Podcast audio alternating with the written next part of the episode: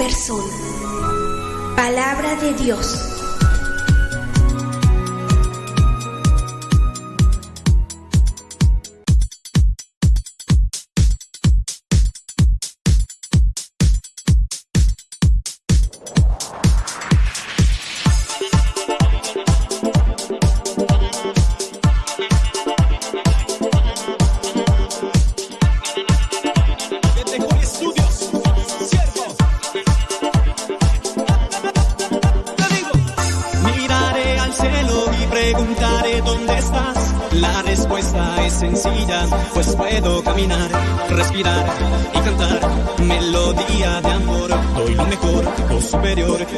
va siempre el amor.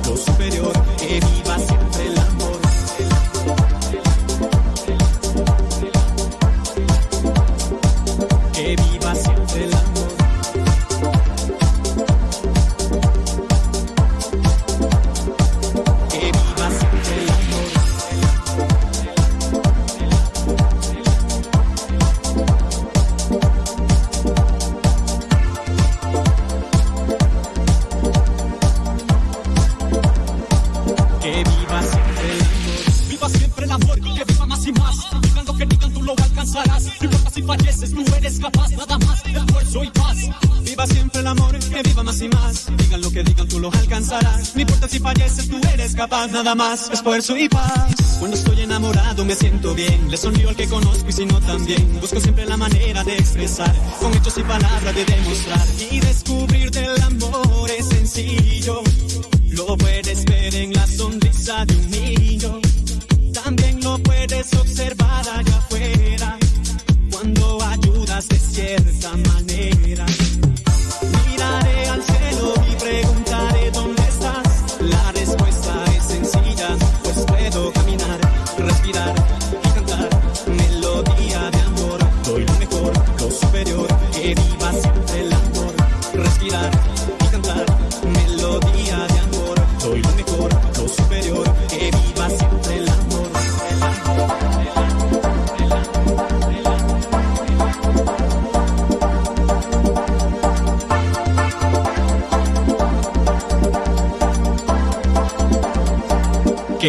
siempre la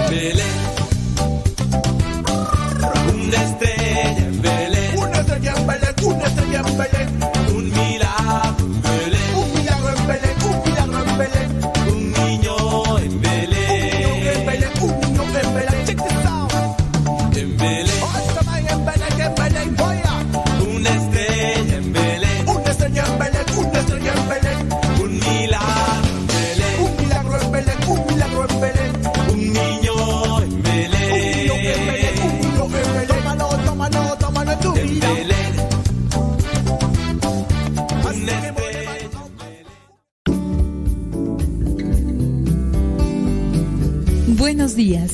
Iniciamos nuestra jornada poniéndonos en manos de nuestro Creador.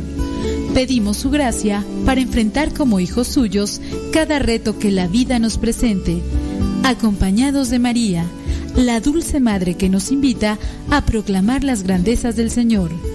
Camina con nosotros en radiocepa.com, emisora católica de los misioneros servidores de la palabra.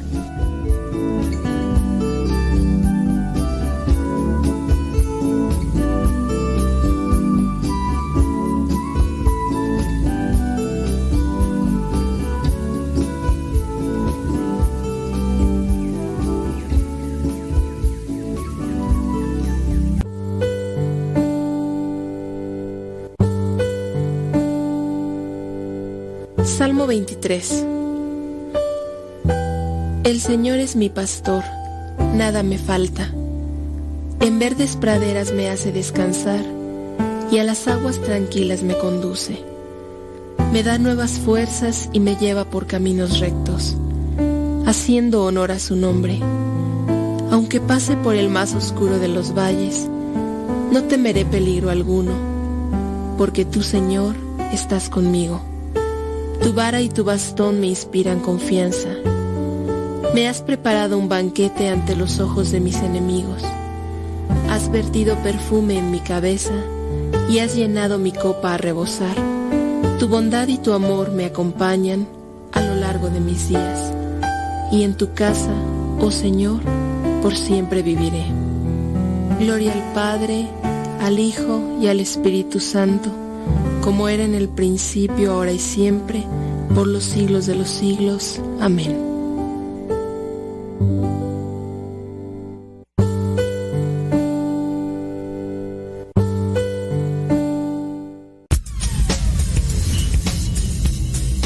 Dice el refrán que a Dios rogando y con el mazo dando. Y el que madruga, termina más temprano. Inicia la mañana con una reflexión, aquí, en tu programa, al que madruga. Con el padre modesto Lule Zavala. Comenzamos.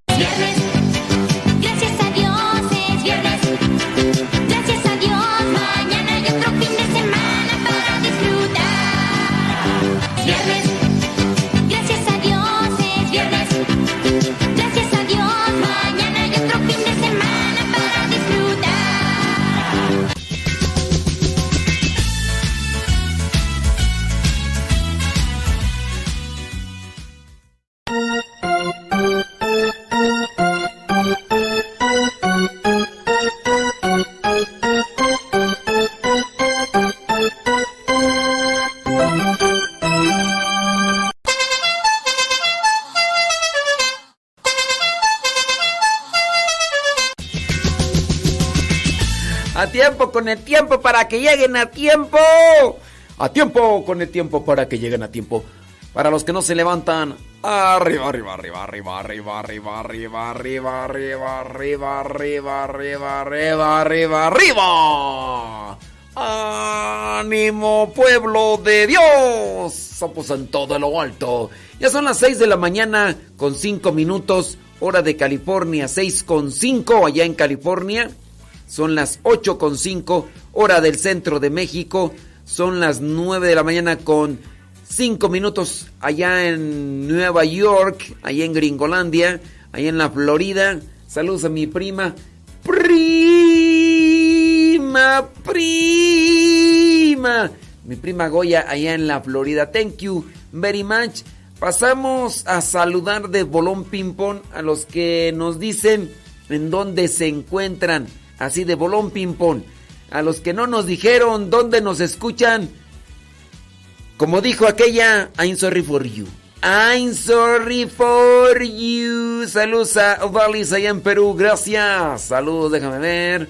Ani Chino Díaz allá en Buffalo Grove, Illinois. Saludos Betty Galván en Springfield, Oregon. Saludos Sebas Toribio en New York. Allá en Nueva York está Rafael Oriz, gracias. Saludos Elsa Díaz, Nashville, Tennessee. Saludos hasta Asheville, Carolina del Norte, Rosalba Vergara. Saludos Lismar Muñoz allá en Pensilvania. Saludos, dice Bli Bli Bli Bli. Saludos desde Dallas, Texas. Beatriz Ramos Ayana. Ándele pues. Desde Iztapaluca. Ya está mi Quique Ortiz. Saludos, hombre. Y ahorita vamos a pasar a saludar a todos los demás que, que por ahí llegaron. Don David Trejo, ¿cómo andamos? ¿Todo bien? ¿Todo bien? Qué. Oye, pues hoy es día 23 de septiembre del 2022. La iglesia tiene presente a San Pío de Pietrelcina y ahorita vamos a decir algunas otras cosas más sobre San Pío de Pietrelcina. Estaba viendo por ahí las noticias. Bueno, vámonos con lo que vendría a ser eh, lo que se celebra internacionalmente. Internacionalmente. ¿De qué nos habla? Hoy es día... hoy es día de la primavera. Van a decir ustedes, ¿estás loco? Sí. No, pero allá en el hemisferio sur. En el hemisferio sur, allá es día de la primavera. Y usted dice, ¿y dónde es el hemisferio sur? Este... eh, pues este... Allá para, para Europa, ¿no? Allá en, en Argentina. ¿Sí o no? A ver si dice por aquí, bla, bla, bla. Hemisferio sur. Déjame ver. Mira, hemisferio sur no estaba tan atorado, no estaba tan atorado. En los países del hemisferio sur, el equinoccio de primavera tiene lugar entre el 22 y el 23 de septiembre. En América, países como Argentina, eh, te dije que en Argentina, si no estaba tan mal. En Argentina, Chile, Bolivia, Perú, Paraguay, Uruguay y algunas zonas de Brasil y Ecuador celebran la llegada de la primavera allá en estos días. Cuando allá comienza la primavera, acá más o menos comienza el otoño, el invierno, sí, dependiendo de la ciudad. Los climas, los climas. Hay lugares donde pues siempre es tropical, pero allá comienza la primavera, allá en, estos lugares del hemisferio sur. Bueno, pues eh, también es el equinoccio de, de otoño. Efectivamente, no estaba tan mal, no estaba tan mal.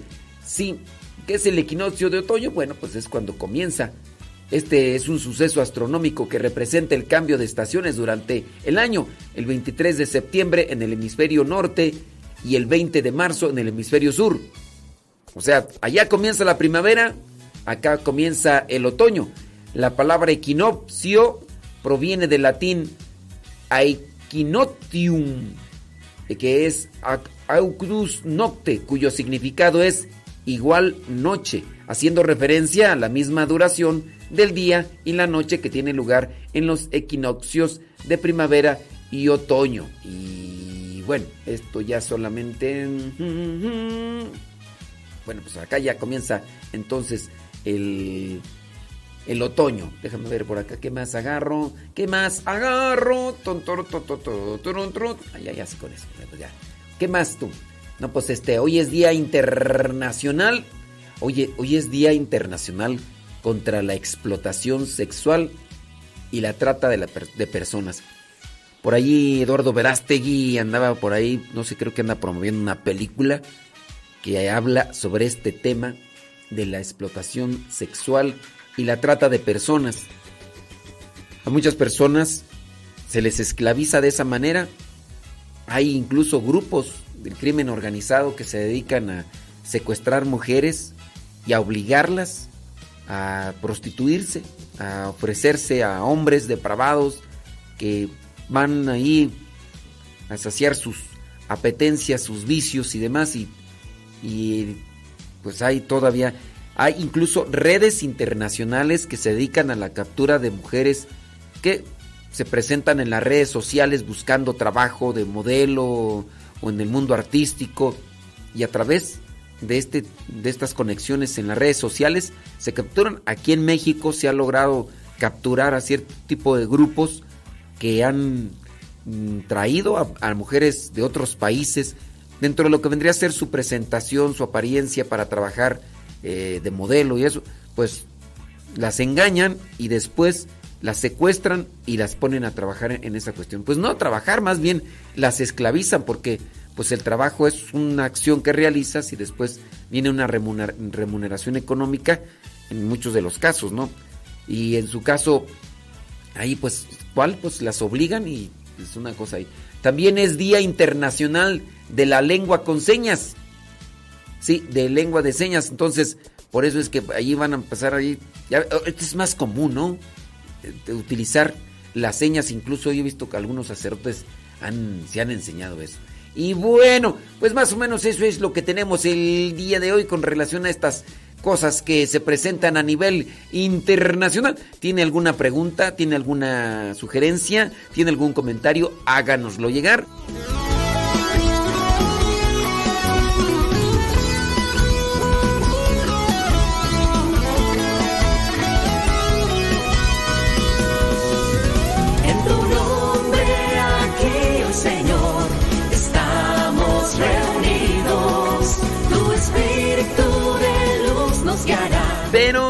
Pero no, pero fíjate que no.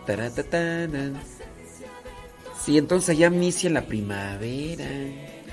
En esta primavera serán llegaron de flores. Bli bli bli bli bli bli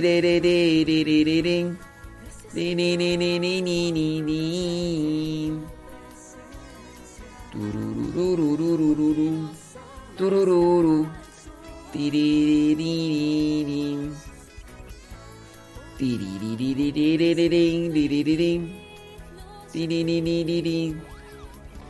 Tururu, turum. Jesús, Jesús, Jesús, Jesús, Jesús, Jesús,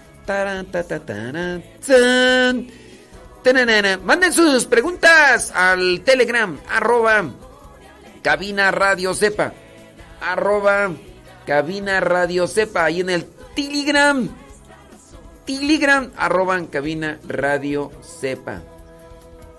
Dice. Saludos. Lupe Barriga, ¿qué, qué transita por tus venas? ¿Qué pasotes con tus zapatotes? Mm, mm. Saludos, vale. A todos los de Michoacán y de Guanajuato. ¡Ahora, vale! Ándele. Dice, saludos de Los Ángeles, California, Carmen Aviñamena. Ándele pues. Saludos desde Laredo, Texas. Allá está San Juana Castañeda. Saludos. Jiménez Fellita desde Ohio. Espero que no esté en Ohio. Ira, ira, ira, ira, ira, ira, ira, ira, ira, ira, ira.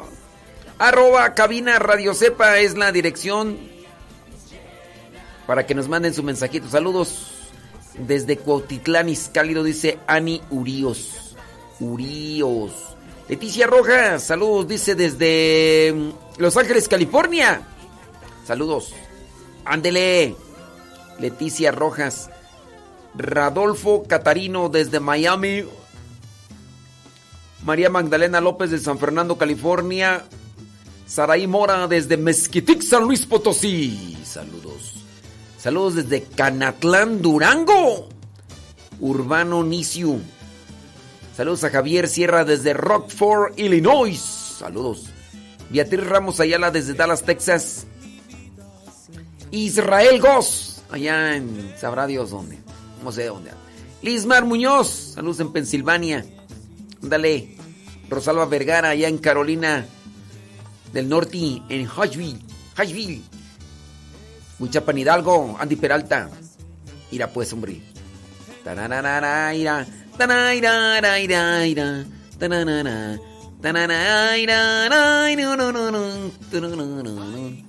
Estoy buscando acá. Si hay preguntas. Pregúntame. Pregúntame. Ahí en el. En mi ser. Hay que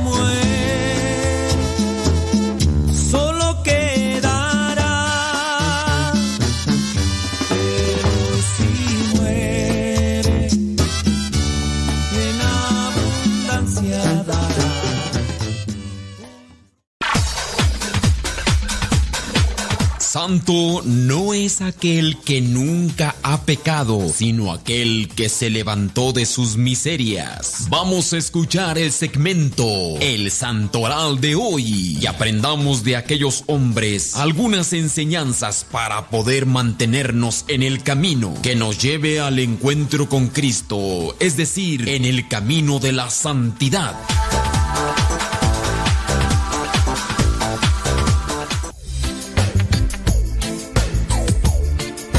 Señoras, señores. Dice Jesse que le manda saludos a su esposo, allá en Seattle, Washington. Que se encuentra todavía enroscado en las cobijas. Mm, ¡Viva México! ¡Viva México! Dice que se llama Rodrigo. Ay, Jesse, nomás, nomás ventaneándolo. Ay, Jesse, Jesse, Jesse. Hoy día 23 de septiembre la iglesia tiene presente, como ya mencionamos, a San Pío de Pietrelcina. San Pío de Pietrelcina. ¿Cuántas películas hay de San Pío de Pietrelcina? A ver si ahorita por ahí alguien nos investiga. Si no, yo puedo tener que me quedar a la tarea de investigar. Claro que por supuesto que. Oye, por cierto, pues bueno, está esta noticia, ¿no? Del. De este cuate que. que se convirtió. Dice pues que se convirtió. O sea, pues es una cuestión ahí que se, se mantiene en la, en la duda. Eh, este fulano que pues dentro de lo que es su personificación del Padre Pío, participó de oración y misa, convivió por ahí con algunos frailes y pues ándale tú, pues que pues que se convirtió y pues que bueno, pues hay que orar por él, ¿verdad? San Pío de Pietrelcina, dicen que hay cinco películas. Cinco películas de San Pío de Pietrelcina. Una de ellas se llama El Padre Pío, efectivamente. Otra se llama mm, Renacidos. El Padre Pío cambió sus vidas. Eh, otra de ellas se llama El Misterio del Padre Pío. Otra de ellas se llama Nos levantaremos al alba. También del Padre Pío. Y la otra es una película animada del Padre Pío. Pero creo que hay más, ¿no? Bueno, no sé si todas, pues nada más aquí están los títulos. No sé si. Yo, yo por lo menos en Italia, esta productora italiana que se llama La Rai, que es una casa, eh, es un, es una empresa televisiva italiana muy grande, hizo por lo menos creo que dos películas de, del Padre Pío. Y dura, una de ellas dura como tres horas, tú. Qué bárbaro. Sí. Bueno, por ahí más o menos como cinco películas del Padre Pío. También la iglesia tiene presente, además del Padre Pío de Pietrelcina, a San Adamnano de Iona. San Adamnano de Iona, él fue presbítero y abad, sacerdote y monje. También la iglesia tiene presente a los santos Cristóbal y Antonio y Juan, niños mártires. Los caltecas. Ah, esto sí me interesa. Esto sí me interesa. Ahorita vamos a leerlo acá. También la iglesia tiene presente a San Zacarías, dice aquí. A ver si no está mal esto aquí. San Zacarías e Isabel. Sí, los papás de Juan el Bautista. También la iglesia tiene presente, dice, a San Soso de Micena, diácono y mártir. También la iglesia tiene presente a San Lino, papa y mártir. Y por último, la iglesia tiene presente a Santa Tecla de Iconio, virgen y mártir. Bueno, son de los santos que nos presenta la iglesia el día de hoy. Eh, dice, oye, no se movió, yo no sé si tengo entendido que se haya movido la fiesta de los niños mártires. En Tlaxcala, en México, Santos Cristóbal, Antonio y Juan mártires que alegres dieron su asentimiento a la fe cristiana en tiempo de la primera evangelización de América, por lo cual fueron martirizados por sus antiguos correligionarios allá en el año 1527. Su fecha de canonización fue el 15 de octubre del 2017 por el Papa Francisco. Dice, en el estado de Tlaxcala, México, existen tres niños ejemplares que a partir de una fe total y muy firme nos muestran que defender su causa eh, es tener amor a Dios. Como lo decía San Agustín, no es el sufrimiento, sino la causa lo que hace auténticos mártires. El mártir no defiende su vida, sino su causa en su convicción religiosa, su fidelidad a Dios y a sus hermanos. Y ésta se defiende muriendo, decía San Agustín. Así que aquí está, está muy largo. El, bueno, ahorita hablamos más sobre estos niños. Dice, dos años después del martirio, mm, ¿cómo dice aquí? Déjame ver. ¿Dónde está? ¿Dónde está? ¿Dónde está? ¿Dónde está? Es que está muy largo. Dice, el primero nacido en Tlaxcala, dice aproximadamente en el año 1515, llamado Cristóbal, hijo de... ah, no, es que está muy largo. Después lo leemos cuando haya más tiempecito. ¿Sale, vale? Ándele pues. Vámonos con unas frases del Padre Pío de Pietrelcina. Unas frases que nos pueden ayudar mucho sobre esta cuestión para tener más. Hay, muchas personas que tienen devoción hacia, al Padre Pío de Pietrelcina. Yo digo, está bien, o sea, se puede tener mucha devoción, pero sobre todo buscar no solo su intercesión, porque sabemos pues que, que ahí lo que cuenta es la intercesión, sino también en este caso buscar la imitación o buscar seguir también los pasos de oración y todo, porque pues yo digo, está bien, tú tú tienes este devoción, tú tienes devoción a San Pío de Pietrelcina, digo, pero ¿qué tanto sigues sus pasos o qué tanto sigues sus ejemplos? Porque nada más estás puro pide y pide, pide y pide, pues nomás, pues así no. Vamos con la primera frase de San Pío de Pietrelcina. Decía, la sociedad de hoy no reza, ¿ya ves? O sea, nada más se la pasan pide y pide y, y nada de que imitan sus virtudes. La sociedad de hoy no reza. Por eso se está desmoronando. ¿Cuántos de ustedes igual no tienen una devoción a estar haciendo oración constantemente? Más allá que por una obligación que se pueda tener, un compromiso, saber que con la oración el alma se conecta con Dios. Con la oración incluso nuestro cuerpo tiene estabilidad emocional. Con nuestro con la oración también el cuerpo toma luz. Es decir, eh, se asientan, se asientan lo que vendrían a ser los sentimientos y se comienzan a, a tomar mejores o a, escoger mejores decisiones. Ya después la, la ejecución es otra cosa. A ver, ¿qué me conviene? ¿Qué es mejor? ¿Para dónde agarro? ¿Para dónde me voy? ¿Cómo me comporto? Si no hay oración, habrá mucha confusión. Si no hay oración, no hay iluminación. No es solamente la inteligencia, sino también la sabiduría que viene como don de Dios después de la oración. Muchas personas, a pesar de que están en- dentro de grupos de iglesias, no hacen oración. Y nuestra situación por eso a veces es deprimente. Andamos ataviados con cosas de la iglesia, pero nuestro corazón está vacío de Dios. Y por eso pues damos a veces mucho mal testimonio. Traemos una cruz al pecho. pero nuestro corazón está todo vacío. Nuestro corazón está todo vacío. La sociedad de hoy no reza, por eso es- se está desmoronando. Nuestros pensamientos, sabes, todos desvirtuados, todos eh, en- idos para otro lado y todo, pues nomás no. Otra frase, la oración es la mejor arma que poseemos. La llave que abre el corazón de Dios. La oración, la mejor arma que poseemos. ¿Quieres cambiar tu manera de vivir? Cambia tu manera de pensar. Y para cambiar tu manera de pensar, una oración y una reflexión te podrán llevar a la conversión. Una oración y una reflexión, si eres constante, te podrá llevar a la conversión.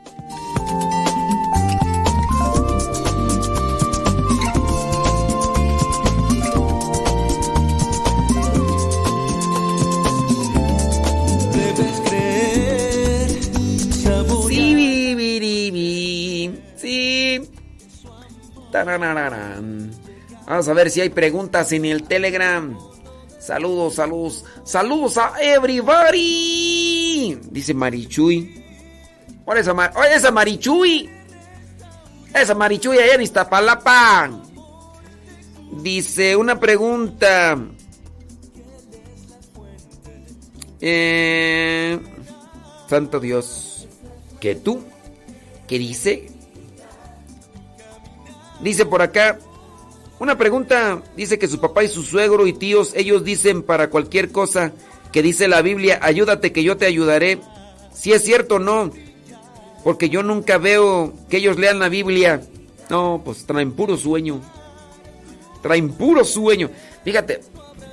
Pues bueno, hay que tener cierto tipo de comprensión porque hay muchas personas que a veces manejan ideas porque se las han escuchado a otros.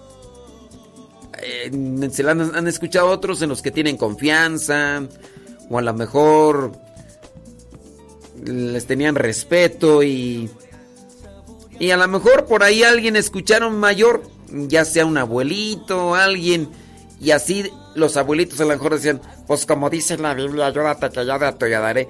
Y eso se les quedó y lo traen ahí. ¿Y quién, ¿Y quién se los desmiente?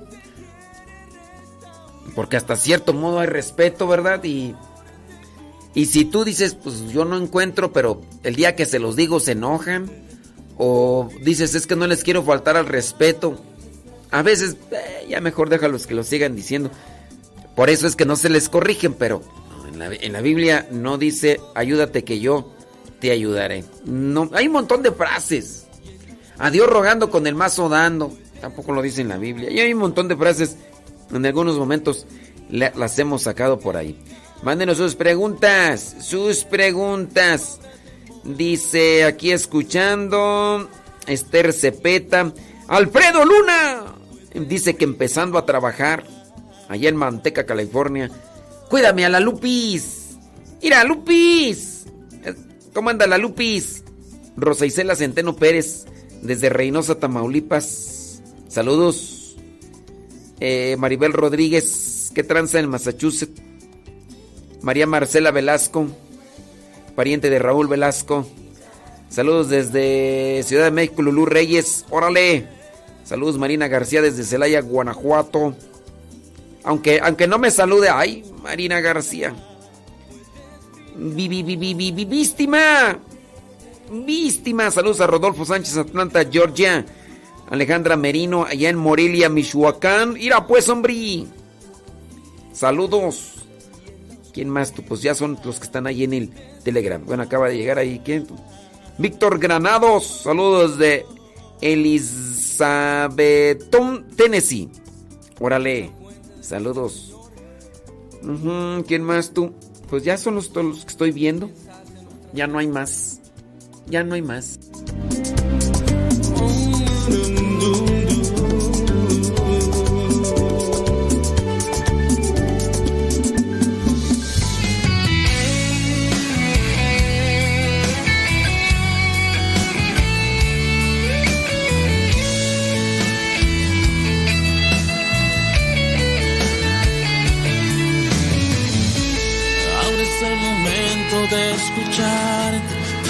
Bajar la guardia y dejarme ser vencido por tu amor.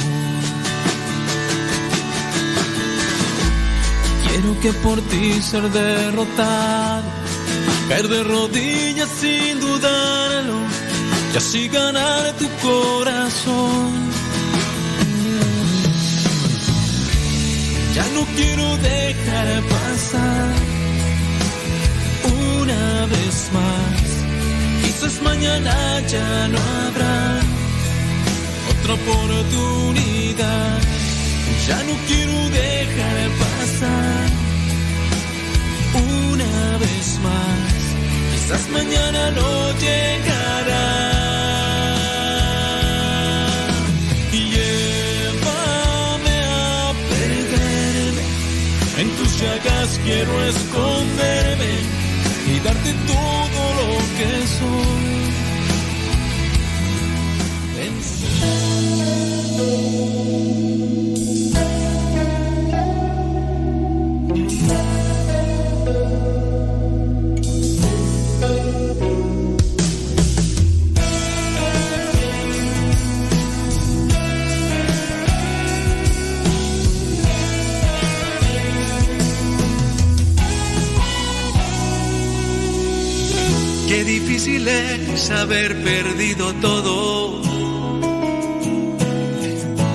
difícil es cuando no queda nada.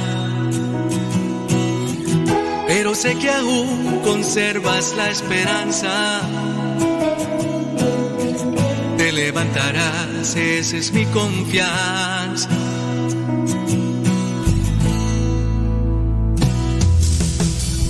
Qué difícil es cuando en la tormenta te sigue lloviendo y paz no encuentras. Sé que a veces piensas que todo está perdido, pero no es así. Dios está contigo.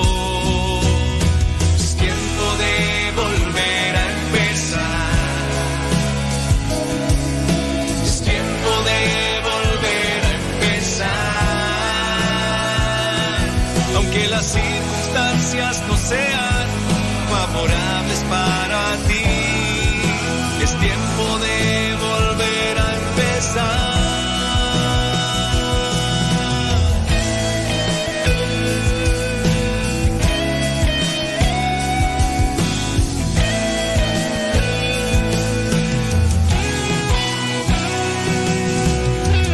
Hoy vengo a decirte que cuentas conmigo.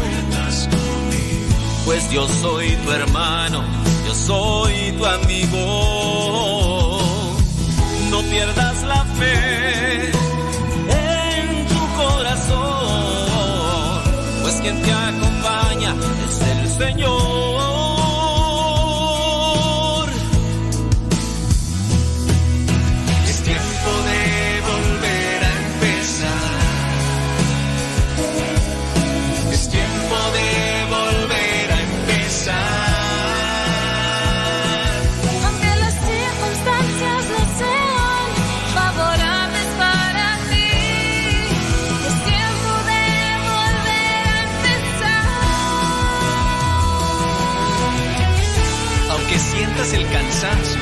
Aunque el triunfo te abandone, aunque un error te lastime, aunque un negocio se quiebre, aunque una traición... Es tiempo de volver a empezar.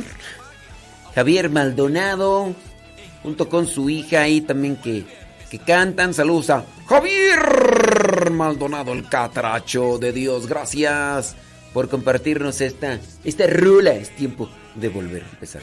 Oigan, pues eh, es tiempo de volver a empezar en diferentes circunstancias, diferentes situaciones, a veces conflictos y todo, pues es hay que, hay que iniciar con, con cosas positivas. Oiga, estábamos viendo por ahí algunas frases del padre Pío de Pietrelcina donde remarca sobre la oración. Entonces, la invitación a la oración, si usted es devoto de San Pío de Pietrelcina, no solamente busque sus favores como intercesor, busque también seguir sus pasos y póngaseme de rodillas para hacer oración, por favor. ¿Por qué? Pues nada más pura pedidera Y en la oración no hay imitadera. ¿Qué es eso? ¿Qué es eso? Número 3 de la frase de San Pío de Pietrelcina. Ora, espera y no te preocupes. Ora, espera y no te preocupes. La preocupación es inútil. Con la preocupación, con la angustia, no vas a hacer que se muevan las cosas que se tienen que mover, ni vas a hacer que se solucionen las cosas que se tienen que solucionar. Nuestro Señor es misericordioso, escuchará la oración, pero tienes que esperar. Tú, por lo pronto, ponte a orar. ¿Quieres que se solucione tu matrimonio? Ponte a orar. Oración y también acción. Hay gente, hay gente que quiere que se solucionen los problemas de su trabajo, soluciones de su vida, soluciones eh, matrimoniales, como por arte de magia. Ven a la religión como una cuestión mágica. Ah, es que yo le he pedido bien mucho a Dios. Yo le he pedido bien mucho a Dios y nomás no se me arregla todo. No, sí. O sea, si le pides a Dios y tú no dejas tus actitudes tóxicas, celosa, argüendera, mitotera, chismosa, y tú, y tú no, no vendes piñas, no te hagas el santo inmaculado, que sudas agua bendita, no te hagas. Si los problemas están por los dos, no nada más es por uno. A veces el problema es uno. Pero entonces, él es el del problema. Yo voy a tener que hacer otras cuestiones por acá. Pues sí. Mándele pues. Mándenos sus preguntas. Aquí ahorita puro saludo, puro saludo. Ahorita pasamos a la hora de los saludos. La oración. Oiga, hablando de problemas y dificultades, estaba por allá mirando yo que en Nicaragua, pues ya expulsaron a otra comunidad. La segunda congregación dedicada a la adoración eucarística Dice, pues resulta que pues le expulsaron, ya también. Esta dictadura, dice, expulsó a la congregación de las religiosas de la Cruz del Sagrado Corazón de Jesús, con lo que continúa sus ataques contra la Iglesia Católica, este dictador, este opresor, que pues bueno, la gente votó por él y la gente lo quiere, entonces pues ahí, seguirá el asunto. ¿Qué, daño pueden hacer estas religiosas que se dedican a la adoración? O en el caso de las hermanas de la caridad, las, eh, las de la Madre Teresa de Calcuta, ¿qué daño pueden hacer? ¿Será que, que están dañando y perjudicando la política? ¿Será que incluso están ahí haciendo cierto tipo de proselitismo hacia otros? Solamente están haciendo oración para que veamos hasta dónde es que hay, políticos que de verdad, quién sabe qué tendrán en la cabeza. Digo, sesos no se nota. Han de tener otra masa ahí, pero no es, no es materia gris. Ha de ser materia café. Eh, ha de ser como excremento, quién sabe qué cosa, porque pues no, no, no piensan. Y, no solamente allá en, Nicaragua, digo, eso se da en todas partes. Fíjate que estaba mirando por ahí la noticia, nada más chécate, o sea, eh, hay una ministra española, se llama Irene Montero, asegura que los niños pueden tener relaciones con quienes les dé la gana. O sea, es una ministra. Es una ministra de Igualdad del Gobierno de España. Dice, ha asegurado en la Comisión de Igualdad del Congreso de los Diputados que los niños tienen derecho a amar y tener relaciones con quienes les dé la gana, siempre basadas en el consentimiento. O sea, un niño te va a decir, sí, yo, utilízame, abúsame y todo lo demás. Dice, lo hizo, dice, defendiendo las críticas de la oposición sobre la deriva actual a educación sexual de los menores. Ante las peticiones de dimisión, dice, por la parte ahí de los contrarios, pues ella siguió ratificando su tesis, que los niños pueden tener relaciones con quienes les dé, relaciones sexuales, ¿eh? con quienes les dé la gana siempre y cuando tengan consentimiento. Dijo así en palabras textuales, todos los niños, las niñas, y como son de esos movimientos, pues yo no sé, ay, hasta dónde les llega realmente la razón, porque dicen los niños, las niñas y les niñes, les niñes de este país tienen derecho a conocer su propio cuerpo, a saber que ningún adulto puede tocar su cuerpo si ellos no quieren. Si ellos no quieren, y eso, dice, es una forma de violencia. Pero si ellos quieren, cancha abierta, atáscate. Ahora que hay lodo, y ahora es cuando Chile debería dar sabor al caldo.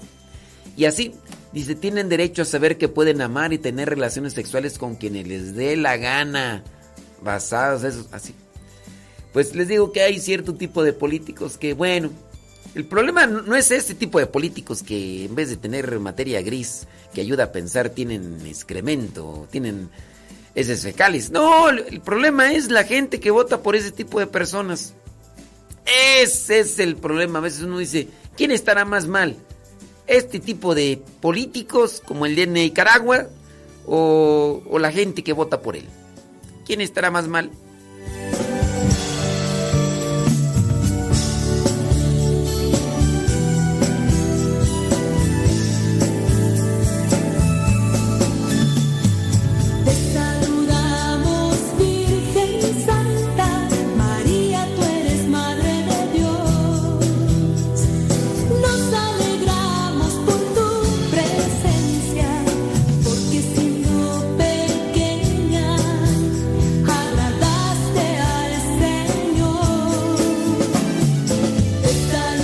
Y señores, gracias por estarnos acompañando. Ya son las 8 de la mañana con 41 minutos hora del centro de México. Mándenos sus mensajes a través del Telegram si tienen preguntas. Hoy no hay preguntas, hoy hay pura saludadera. Pura saludadera. Ya, nos llegó una pregunta. Ándele, está bien. Ahí cuando nos manden en su pregunta por Telegram, pónganle algunos signos y, y ahí pónganle ahí pregunta. Y ya sí, porque si comienzan, buenos días padre, ¿cómo está? ¿Cómo amaneció el día de hoy? Espero que le haya amanecido muy bien. Y yo les pido a la Santísima Virgen María que Dios le bendiga y que le cubra y que se encuentre muy bien y todo. Lo demás, fíjese que el día de ayer, ay, yo me sentía no sé, no sé cuándo. cuándo- Tengo una pregunta, padre. Después de mil horas, mil horas. Como tin, tin, tin, tin, tin, tirin, tirin, tirin, tirin. Nos llegó por acá una pregunta por el Telegram. Ahorita la vamos a responder, como no, con todo gusto. Por el Telegram, descargue Telegram. Después busca la dirección arroba cabina radio sepa. Arroba cabina radio sepa. Y de bolón ping pong. Mm. Dice, ¿podría explicar la tradición de la, la tradición de la iglesia y explicar que pintamos toda la casa y sin tirar ninguna, ninguna gota de pintura. ¿Qué es eso? No lo entiendo. ¿Podría explicar la tradición de la iglesia y explicar? Este...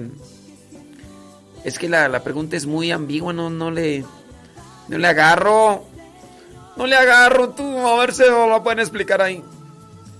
En la iglesia, hablar de la tradición es un tema muy extenso. Tradición oral, tradición escrita, la repercusión de la tradición y todo eso. Entonces, si es hablar de la tradición, ¡uts!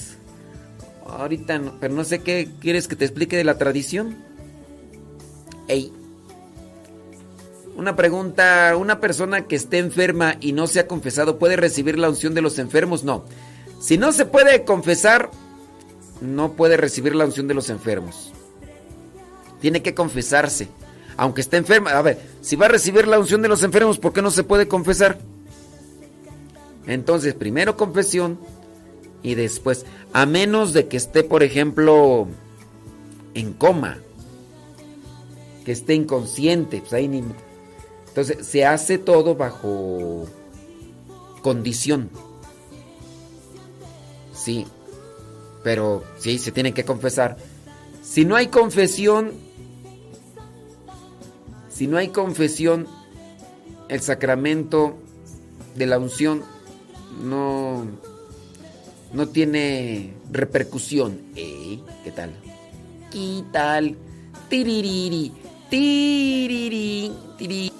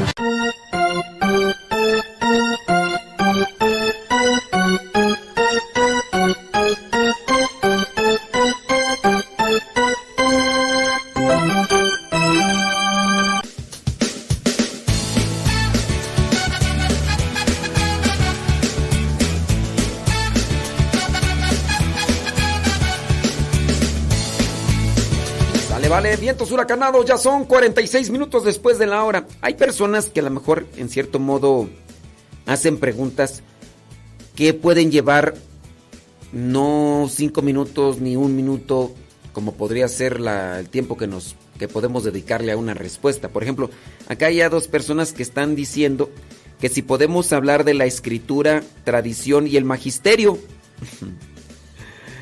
Ay, mija, traes puro sueño. ¿Sabes cuánto tiempo nos podría llevar a hablar de la Sagrada Escritura? Si, si, si sobre la Sagrada Escritura llevamos un semestre, o sea, ¿qué quieres que te diga en un minuto, en 30 segundos de la Sagrada Escritura? Ay, Dios, de la tradición, tradición oral o tradición escrita. Cuándo comienza y todo eso. No, en un minuto no puedo darte una respuesta que te sirva para, para esa cuestión. Sobre el magisterio, uy, un semestre necesitas tú. Y ciertamente este programa, pues no, no tiene el formato. Este es un formato de revista, así se le llama, el formato de revista donde se tocan diferentes puntos en diferentes momentos y no tiene un enfoque como tal para las personas que pues no saben eso, pues este programa no tiene una no tiene ese formato. Tenemos el programa de evangelizar sin tregua, que ahí sí agarramos el formato de, evangelización y tocamos un tema. Y ya, y ya los hemos tratado. Solamente que tú no nos has escuchado. No nos has escuchado, pero hemos hablado sobre el magisterio, sobre lo que vendría a ser, en qué consiste el magisterio, su estructura, cuáles son los documentos, qué es el magisterio en sí, quiénes son los que trabajan dentro de lo que vendría a ser los documentos, los escritos. No nos has escuchado. Yo te invitaría a que busques por ahí los programas porque sí, hablar de la Sagrada Escritura, ¿de qué quieres que te de la Sagrada Escritura? Con decirte que hicimos cerca de 56 programas solamente enfocándonos en el Apocalipsis. Ya estamos hablando ahí de Sagrada Escritura. Si tú quieres que en un minuto te diga todo eso que tratamos en más de solamente el Apocalipsis, hemos hablado, por ejemplo, de los eh, de los deuterocanónicos, hemos hablado del Pentateuco. Si tú quieres que te hable de la Sagrada Escritura en un minuto, de cuánto tiempo nos llevamos en el Pentateuco, oh, en el Pentateuco, creo que fácil fueron como 12 programas. 12 programas de 50 minutos. Y tú quieres que haga un vaciado en un minuto. No, está muy difícil. Yo te invitaría a que pongas ahí un poquito más de atención en esa cuestión de los programas de evangelizar sin tregua, porque sí, tocamos un punto y nos enfocamos solamente eso. Ahí, eh, en el programa ese no hay, no hay canciones, no hay música, no hay saludos. Aquí, pues de repente hay más saludos que comentarios. Entonces, si tú quieres conocer más sobre la escritura, tradición y el magisterio, yo te invitaría más a que tomes un curso como tal.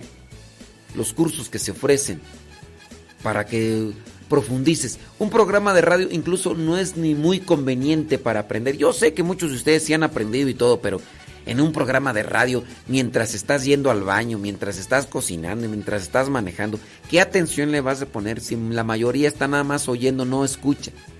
Y lo mejor, lo más conveniente, cuando es en cuestión a profundizar sobre estos puntos que quieres que te hable ahorita, lo más conveniente es tomar cursos. Además, se te hace evaluaciones para ver cuánto estás realmente ahí agarrándole.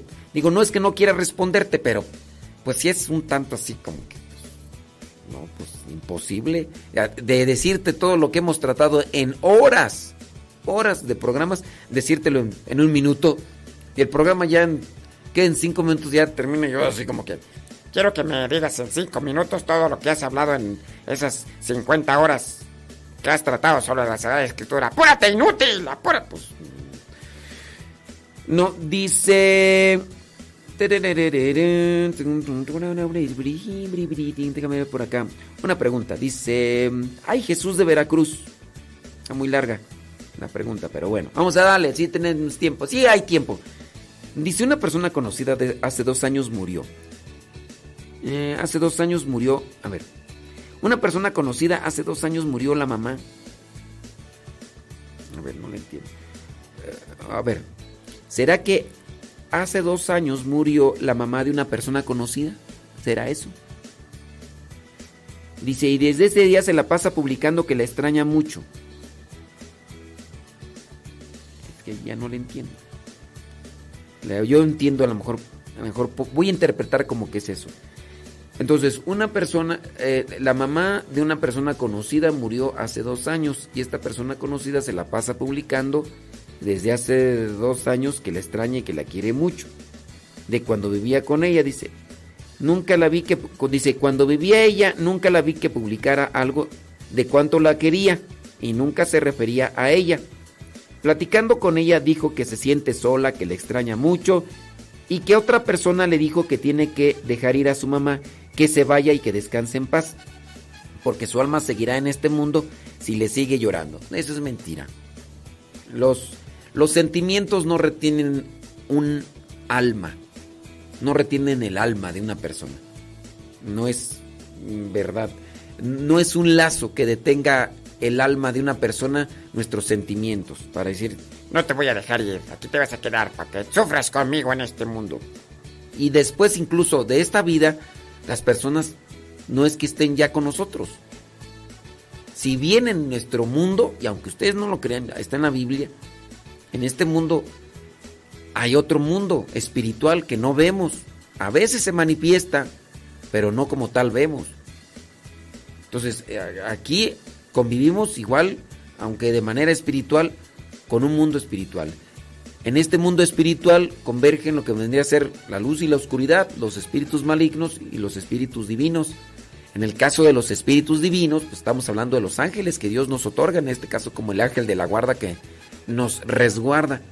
Cuando la persona muere, el cuerpo muere, cuando el cuerpo muere, el alma se va a la presencia de Dios.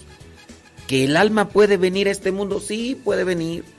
Ahora, ¿qué hay con las almas que no conocen a Dios o que rechazaron a Dios? Bueno, pues teniendo en cuenta que si conocían a Dios y lo rechazaron, ahora recuerden que lo que vendría a ser el castigo del infierno va para con aquellas almas que se portaron mal, que le dieron la espalda a Dios. ¿Y qué hay de aquellas, qué hay de aquellas almas que no se portaron mal? pero que tampoco recibieron a Dios en su vida. ¿Habrá de ese tipo de almas? ¿Qué sucede con ese tipo de almas? Mm, mm. Por ahí hay un libro interesante del padre José Antonio Fortea que habla sobre esas cuestiones para analizar qué pasa con el alma de una persona que fue buena, porque sí, fue buena, pero no conoció a Dios, no se portó mal. ¿Dios la mandará al infierno? Pero a su vez esa persona no conoce a Dios, no acepta a Dios. Esa alma, ¿para dónde va? San, saran, san, san. Bueno, pues ahí se los vamos a dejar. Bueno, entonces esta cuestión de que si lloras, le lloras a un alma, mm, se queda aquí, no, eso, eso no es cierto. Entonces dice, platicando con ella, que descanse en paz, porque su alma seguirá en este mundo, le sigue llorando. Cuando decimos que descanse en paz, es hablar de que estén en la presencia de Dios. No es que eh, un alma esté sufriendo en esta vida. Si decimos, yo quiero que esa alma descanse en paz, es decir, que ya pase a la presencia de Dios. Nosotros, dentro de la Iglesia Católica, tenemos el dogma del purgatorio. En su caso, cuando las, cuando las almas están en el purgatorio, todavía no descansan en paz hasta que pasan a la presencia de Dios. Abrázame, Espíritu Santo, que quiero sentir tu amor. Abrázame, Espíritu Santo, que quiero sentir tu amor. Abrázame, Espíritu Santo, que quiero sentir tu amor. Abrázame, Espíritu Santo, que quiero sentir tu amor. Como una madre abraza a sus hijos. Como una gallina cuida sus pollitos. Como el viento acaricia el rostro. Abrázame, Señor. Abrázame, Espíritu Santo. Quiero sentir tu amor. Abrázame,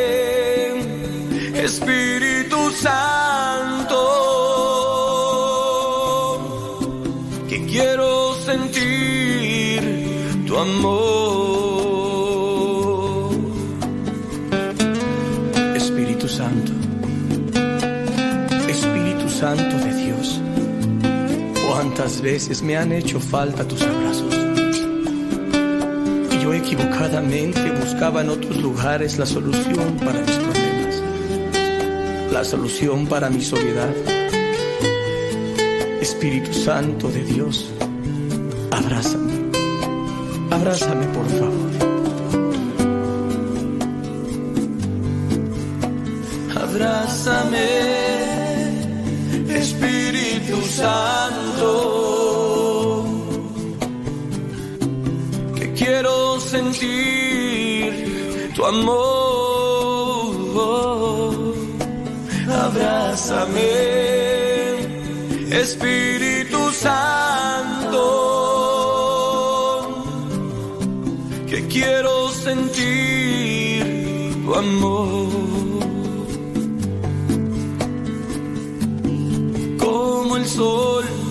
Calienta los campos,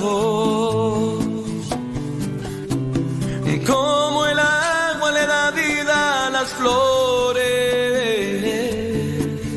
Haz conmigo lo que quieras, necesito yo de ti. Espíritu Santo de abrázame, Espíritu Santo, que quiero sentir tu amor. Abrázame, Espíritu Santo, que quiero sentir tu amor.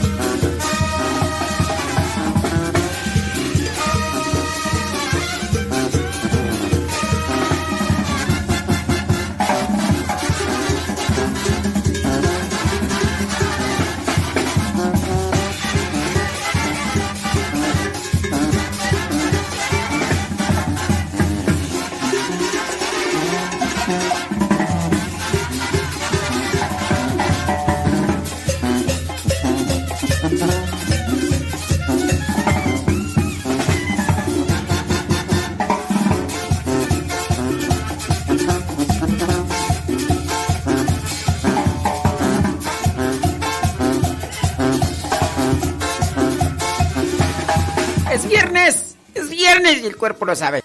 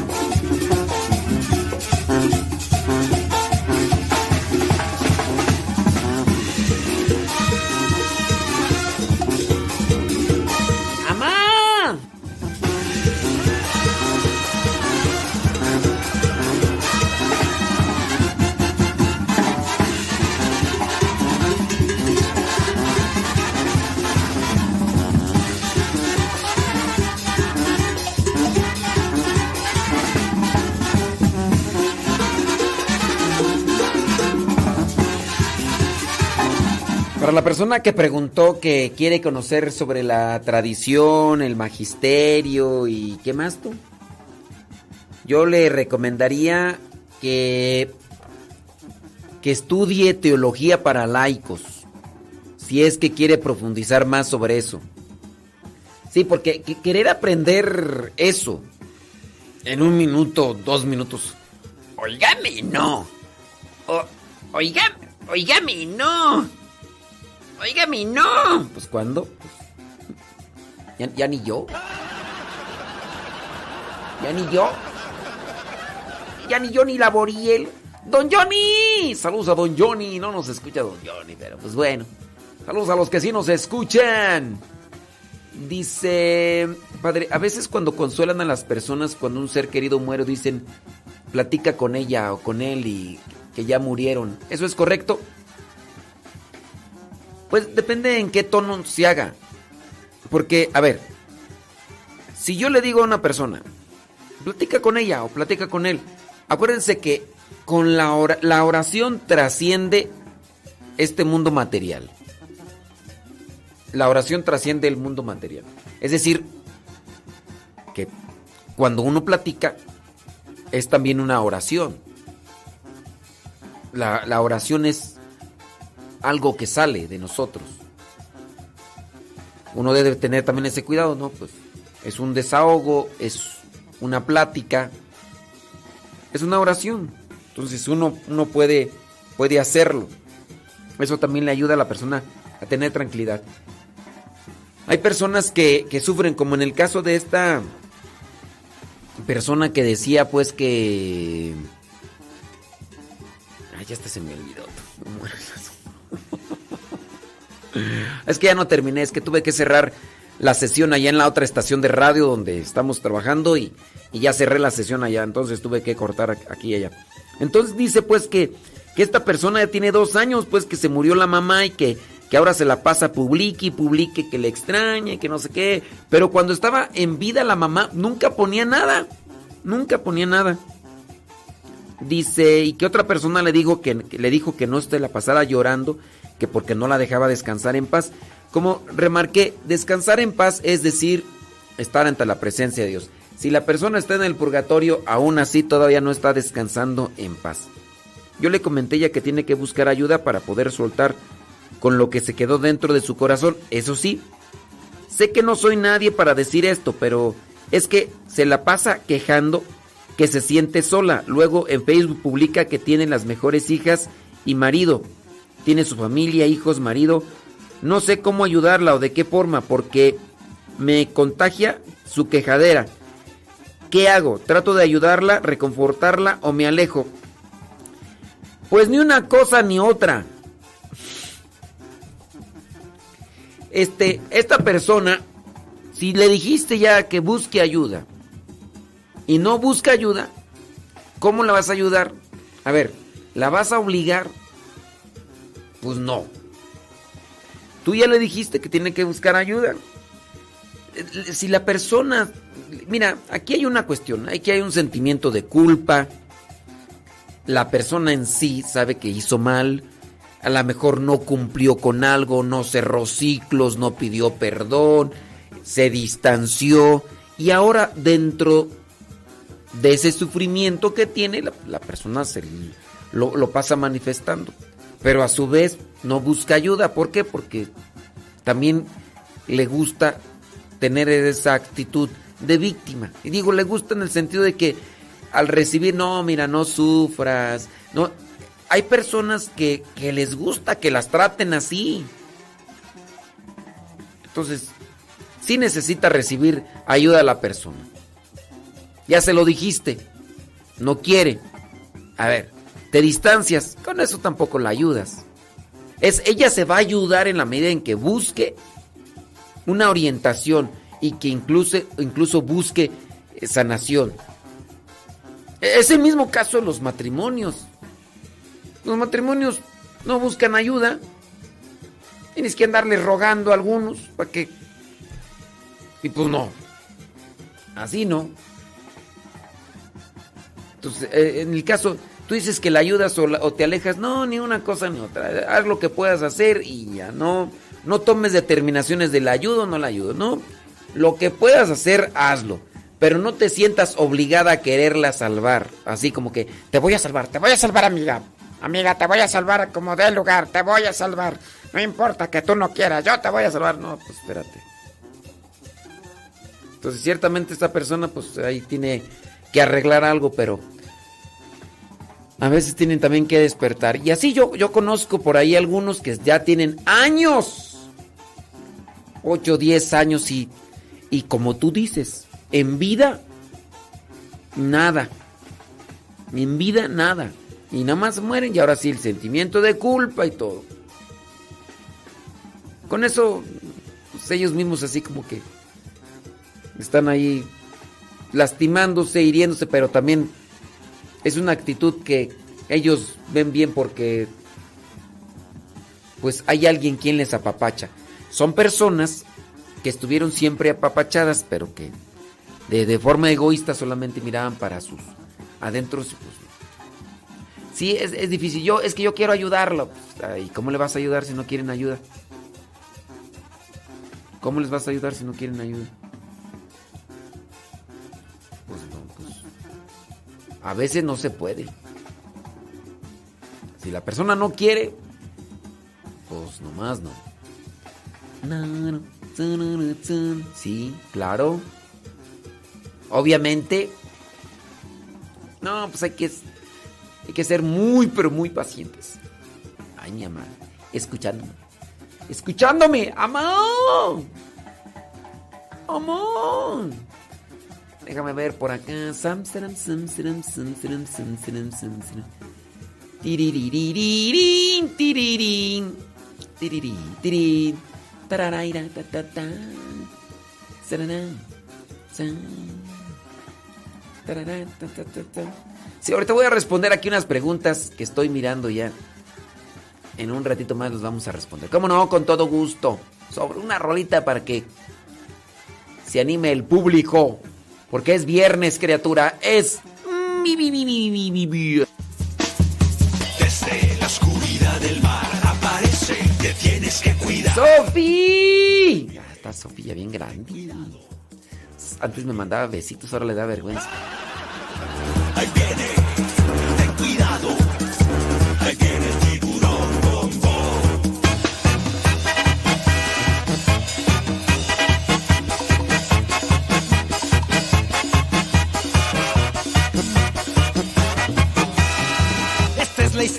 pez grande y enojón. De los malvados él quería ser campeón. A los otros peces perseguía sin razón. No lo querían por ser malo y muy grosero. Pesado y muy sangrón. Pero en el fondo de su pobre corazón, él se sentía triste, solo y sin amor. Hasta que un día conoció la luz de Dios, su perdón y su alegría, su vida transformó.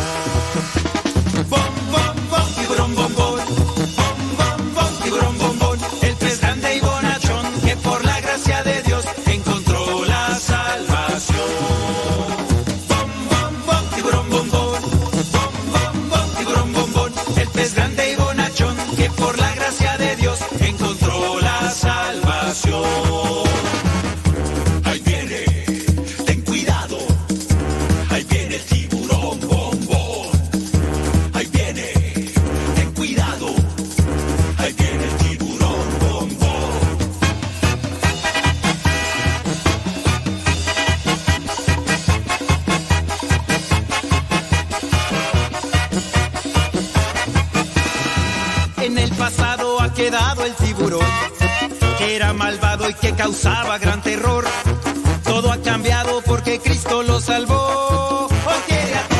los ayuda y los protege. Bombón es un campeón. Esa es la historia de un pez grande y bonachón, que fue atrapado por las redes del amor. A todos cuenta que Jesús lo perdonó. Ahora Bombón por todas partes va anunciando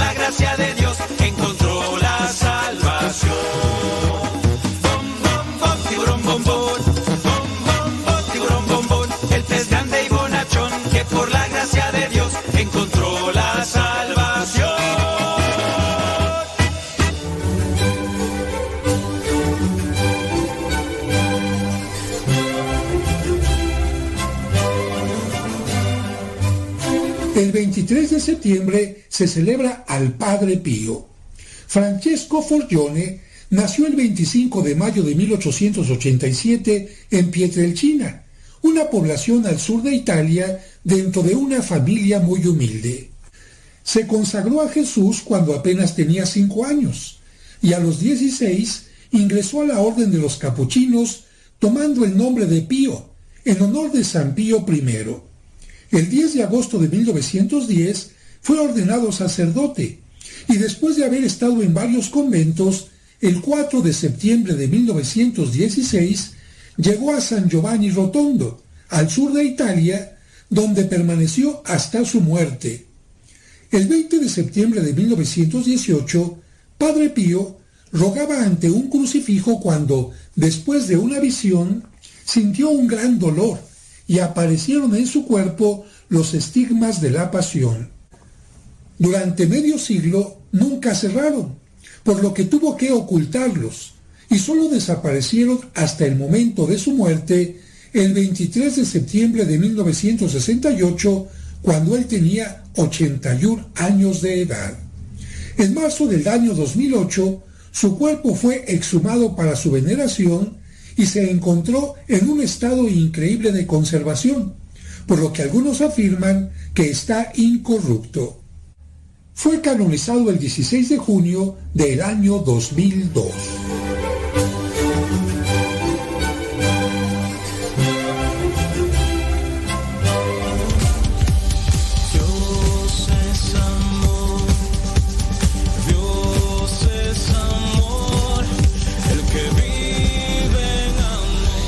Concierto católico de alabanza y oración. Este próximo 15 de octubre en Texcoco, Estado de México.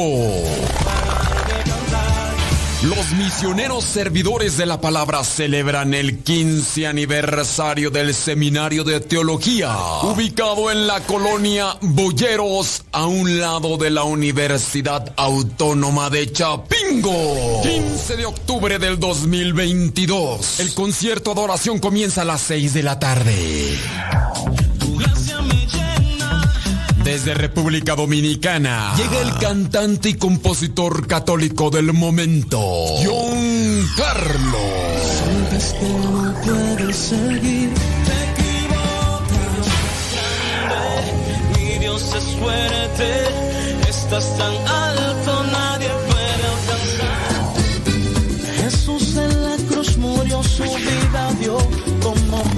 Información al teléfono 775 186 5370 775 186 5370 Celebrando 15 años el Seminario de Teología de los Misioneros Servidores de la Palabra este próximo 15 de octubre en Texcoco, Estado de México. No te lo puedes perder. Somos católicos.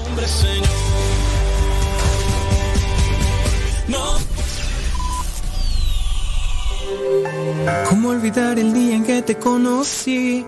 Nuestras almas se encontraron. Una bella amistad se convirtió en amor. No cabe duda que fue Dios quien nos unió. Desde aquel día no dejo de pensar en ti. Cada detalle tuyo me cautiva. Te convertiste ahora en parte de mí. El podcast En Pareja con Dios presenta la importancia de compartir las tareas del hogar. Hoy Dios une nuestras vidas y nos da Quizá algo insignificante, pero que a su vez viene a causar cierto tipo de repercusión en las familias, hablando en este caso de los matrimonios, es sobre la importancia de compartir las tareas del hogar. Llevar en orden una casa no es tarea fácil. Esto es sabido por todos los matrimonios y más los que ya tienen algunos años caminando. Muy posiblemente los que se acaban de casar o los que andan en una etapa de noviazgo ni siquiera hablan de estas cuestiones. Pero en la medida en que avancen los años de convivencia matrimonial, se darán cuenta lo necesario que es saberse organizar en las tareas del hogar y compartirlas con la pareja. Hay cuentas que pagar, con el paso del tiempo llegan los niños, que hay que cuidar, que haceres múltiples, y el trabajo permanente son cosas con las que se debe de lidiar a diario.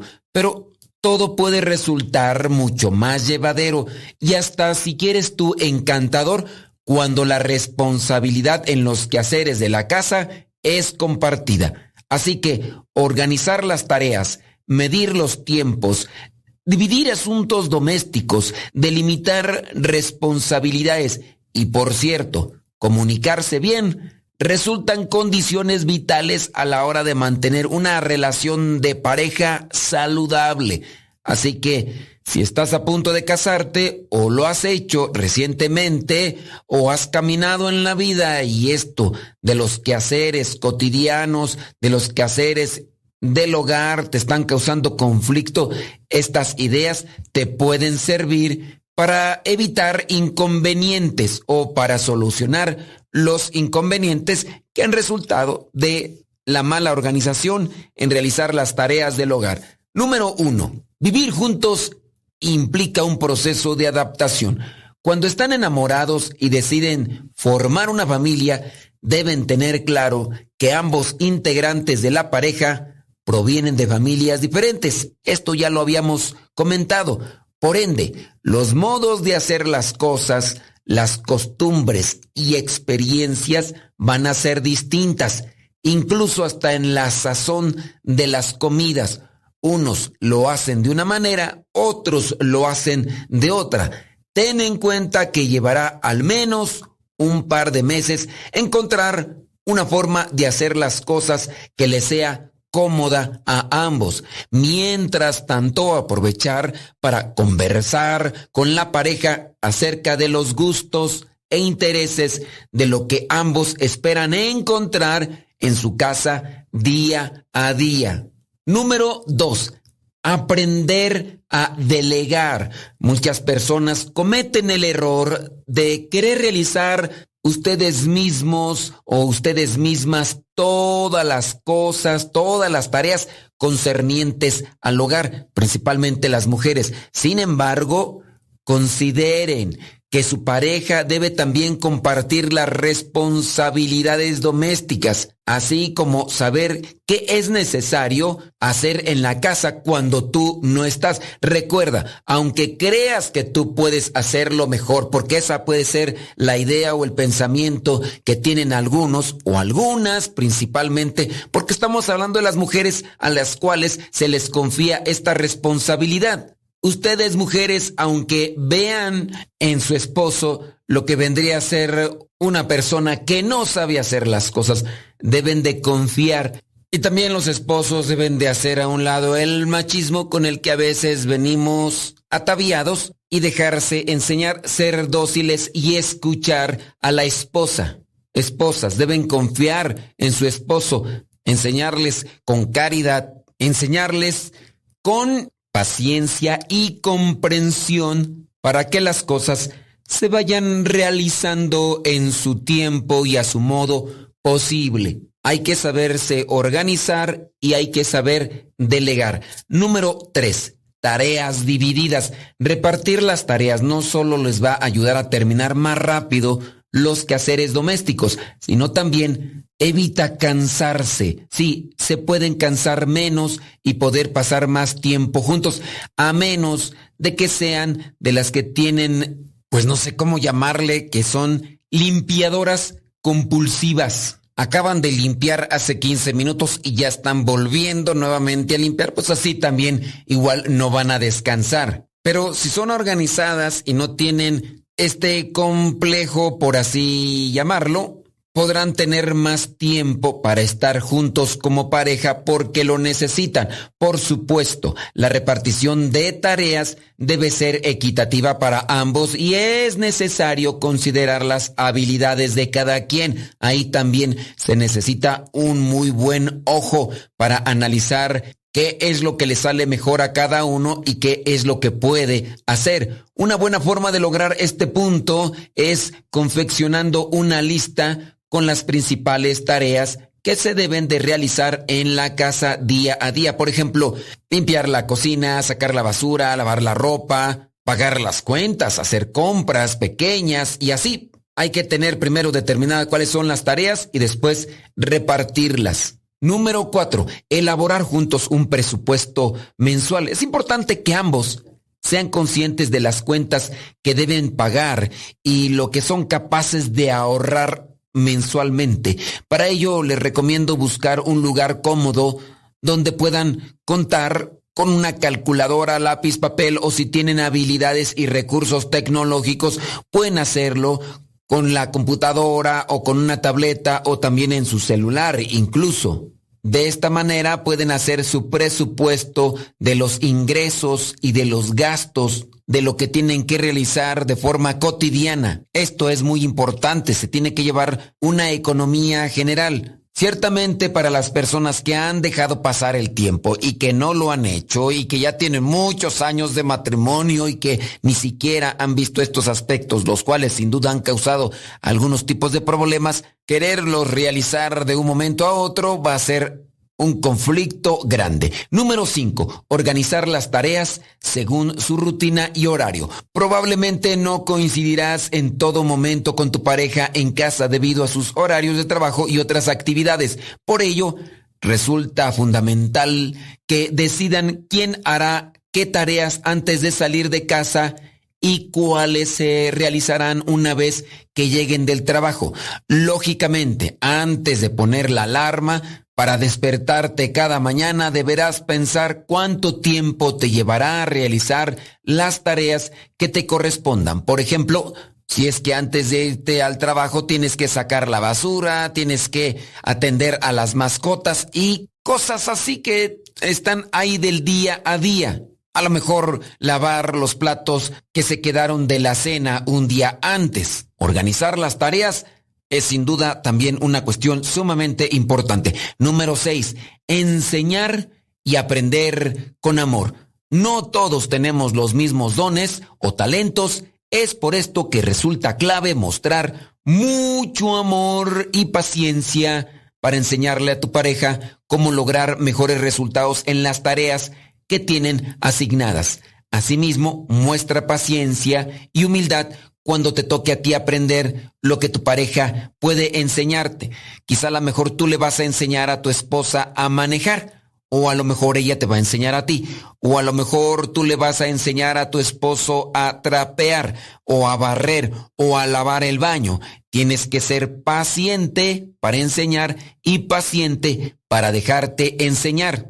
Los autoritarismos, la soberbia y el orgullo harán más complicado el momento y la convivencia. Estas cosas son las que ocupan incluso mucho tiempo en la convivencia matrimonial. No se deben de descartar y se debe de poner mucha atención. Quien ignore todo este tipo de recomendaciones, sin duda estará padeciendo de la desorganización que tiene en su hogar y después estará echándole la culpa a otras cosas en su relación matrimonial, como por ejemplo muchos que tienen problemas surgidos de estas cosas aparentemente insignificantes pueden estar diciendo que lo que les hace falta para vivir bien dentro de su matrimonio es solamente oración y que con la oración todas las consecuencias de estas desorganizaciones que tienen dentro de su matrimonio como en las tareas cotidianas, se van a arreglar con la oración. Esto de organizar, de planear, de compartir tareas, de saber administrar, eso no es necesario. Pura oración y ya con eso se solucionan los matrimonios. Bueno, pues dejemos a esas personas que tienen esa idea que sigan caminando con su perspectiva a ver cuánto les dura la idea de que solamente y únicamente con la oración se arreglan los problemas matrimoniales. Siempre debes tener en cuenta que los ingredientes principales que nunca deben de faltar en tu casa son amor, comprensión, tolerancia, demostraciones de afecto, aprendizaje y mucho entusiasmo por construir un futuro juntos. No dejes que pequeños roces, producto del ajetreo cotidiano, te separen de tu pareja. Vivan juntos para amarse siempre como el primer día y si saben organizarse desde el inicio de su matrimonio para estas cosas tan cotidianas, podrán organizarse para cosas todavía más grandes que van a venir con el paso de los tiempos en su relación matrimonial. Eso sí, recuerden, buena organización, buena comunicación y todo lo que ya hemos mencionado, sin soltarse, eso sí, de la oración, pero no hacerlo como la única vía que me va a dar solución en el matrimonio. Meditación y reflexión de la palabra de Dios para que venga la iluminación a la mente y así se puedan hacer las cosas conforme a la voluntad de Dios. Se puede, claro, llegar a la santidad en el matrimonio, pero recuerden que se tiene que hacer en pareja con Dios. Cada uno con su propia historia, con sus defectos y virtudes. Distintos sueños, pero mismo ideal. Inmensamente amarnos por la eternidad. Desde aquel día no dejo de pensar en ti. Cada detalle tuyo me cautiva. Te convertiste ahora en parte de mi ser. Aún no sé muy bien qué fue lo que pasó. Solo sé que yo te amo.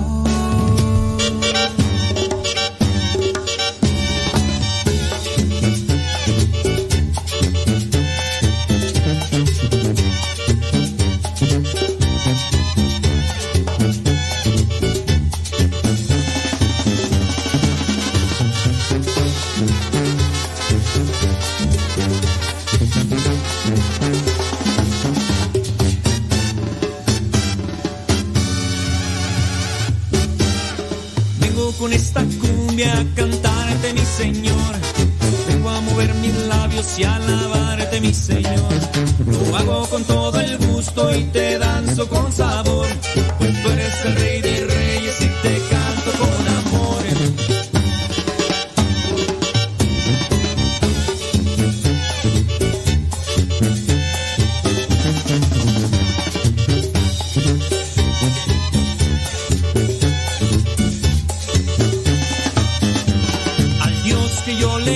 me rescató y me liberó.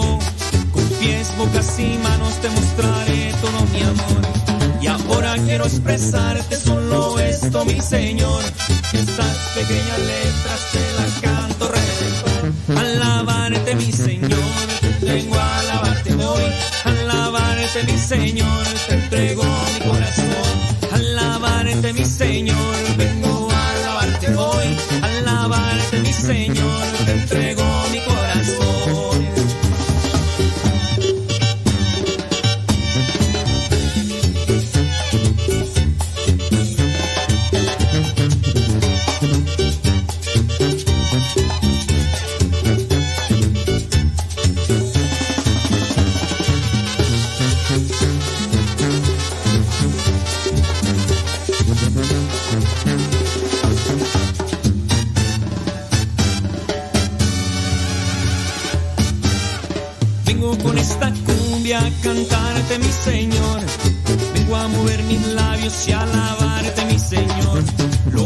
con todo el gusto y te danzo con sabor.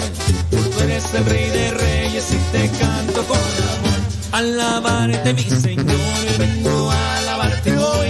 Alabarte, mi Señor. Te entrego mi corazón. Alabarte, mi Señor. Vengo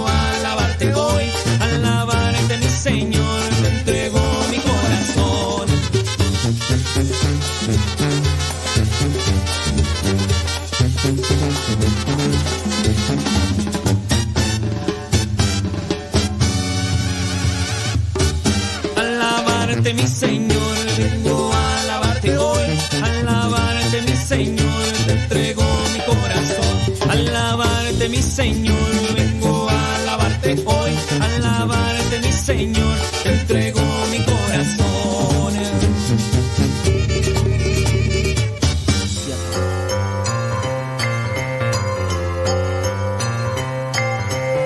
El día de hoy vamos con una pregunta realmente sencilla sobre las cuestiones litúrgicas. Ahí te va. La pregunta es la siguiente. ¿Cuándo termina el año litúrgico dentro de la iglesia? Bueno, es que el año litúrgico es el que rige a la iglesia, yo espero que lo sepas. ¿Cuándo termina el año litúrgico dentro de la iglesia? Termina el día de Cristo Rey, termina el 31 de diciembre o termina el sábado antes del primer domingo de Adviento. ¿Cuándo termina el año litúrgico?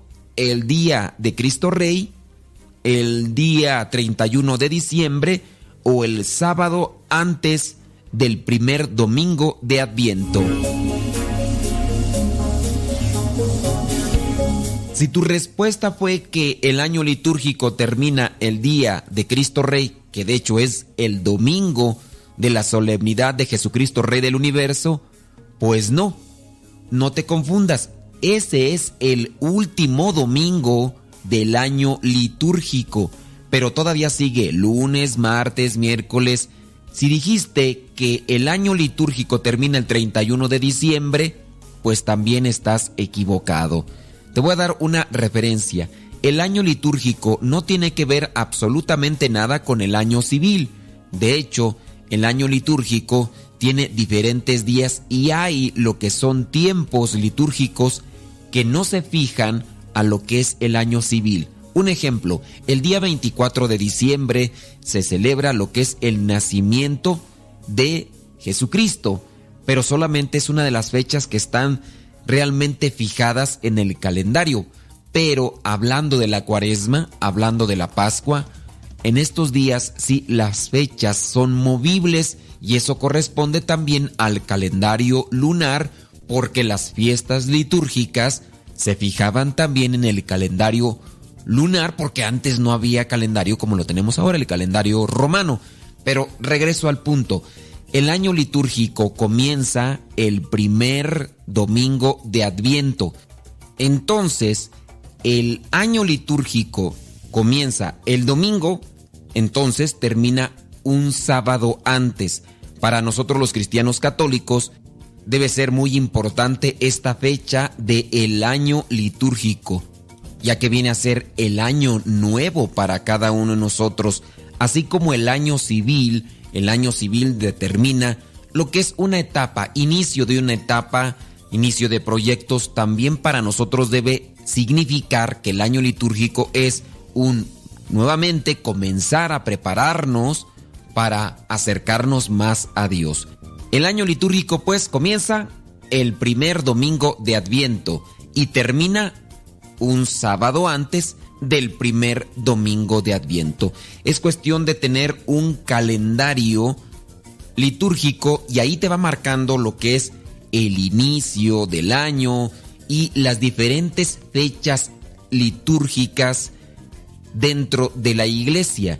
Así podrás ver cuándo comienza Cuaresma, las diferentes fiestas que hay, las solemnidades, las memorias y de hecho también podrás ver en qué ciclo está el año litúrgico. Un tanto complicado poderlo explicar en este tiempo tan corto, pero ojalá puedas buscar más información sobre el año litúrgico y también tenerlo a la mano para que tú sepas cuando vienen estas fiestas importantes dentro de la iglesia y de esa manera puedas celebrarlas.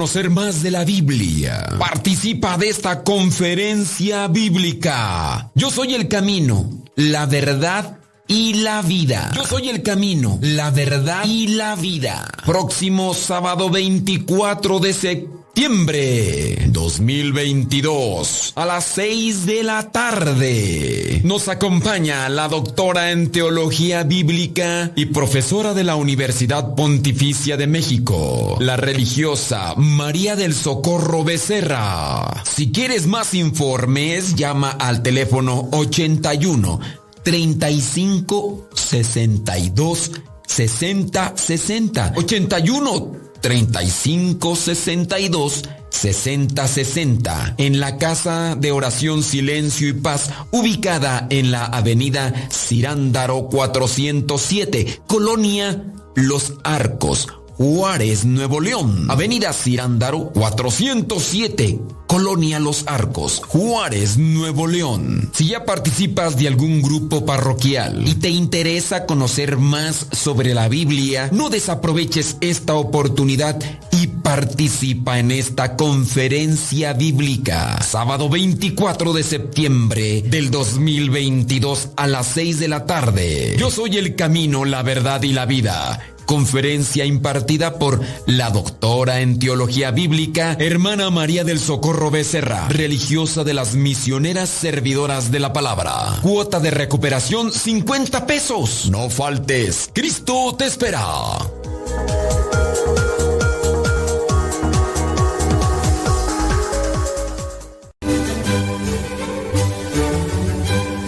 El 23 de septiembre se celebra a San Andrés Fornet, un sacerdote que trabajó mucho con los pobres hasta que en 1789 estalló la Revolución Francesa que asesinó a miles de católicos y persiguió a todos los sacerdotes. El padre Andrés tuvo que disfrazarse para seguir predicando y luego huyó a España.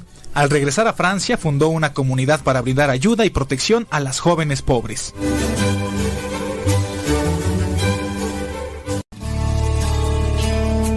Estos momentos vamos a escuchar la palabra de Dios. Dispón tu corazón para que el mensaje llegue hasta lo más profundo de tu ser.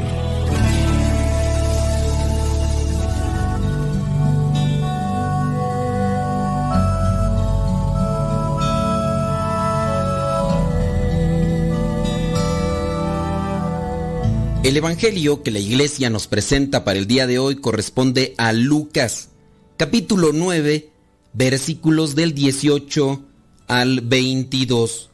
Dice así, un día en que Jesús estaba orando solo y sus discípulos estaban con él, les preguntó, ¿quién dice la gente que soy yo? Ellos contestaron, algunos dicen que eres Juan el Bautista, otros dicen que eres Elías, y otros dicen que eres uno de los antiguos profetas que ha resucitado. ¿Y ustedes? ¿Quién dicen que soy? les preguntó. Y Pedro le respondió, Eres el Mesías de Dios. Pero Jesús les encargó mucho que no dijeran esto a nadie. Y les dijo, El Hijo del Hombre tendrá que sufrir mucho y será rechazado por los ancianos, por los jefes de los sacerdotes y por los maestros de la ley. Lo van a matar, pero al tercer día resucitará.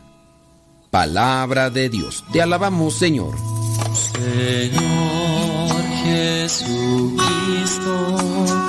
nuestro divino Salvador, gracias te damos por tu infinito amor.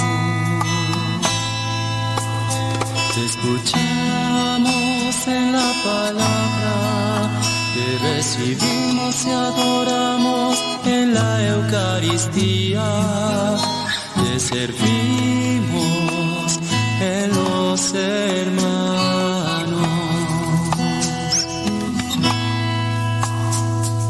Que seamos misioneros como lo quieres tú,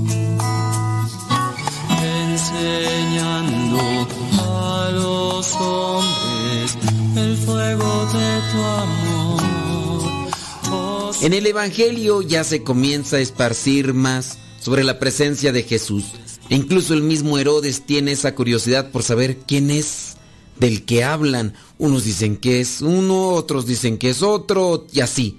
Y también ahora llega la oportunidad en la que Jesús le pregunta a sus discípulos, ¿quién dice la gente que soy yo? Y después la pregunta a rajatabla.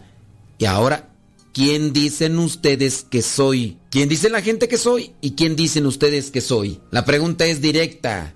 Jesús pues no se anda con rodeos y pide a sus discípulos que se definan ante Él. Su respuesta va a definir quiénes son ellos ante Él. No basta estar informado, no basta con conocer lo que dicen los demás.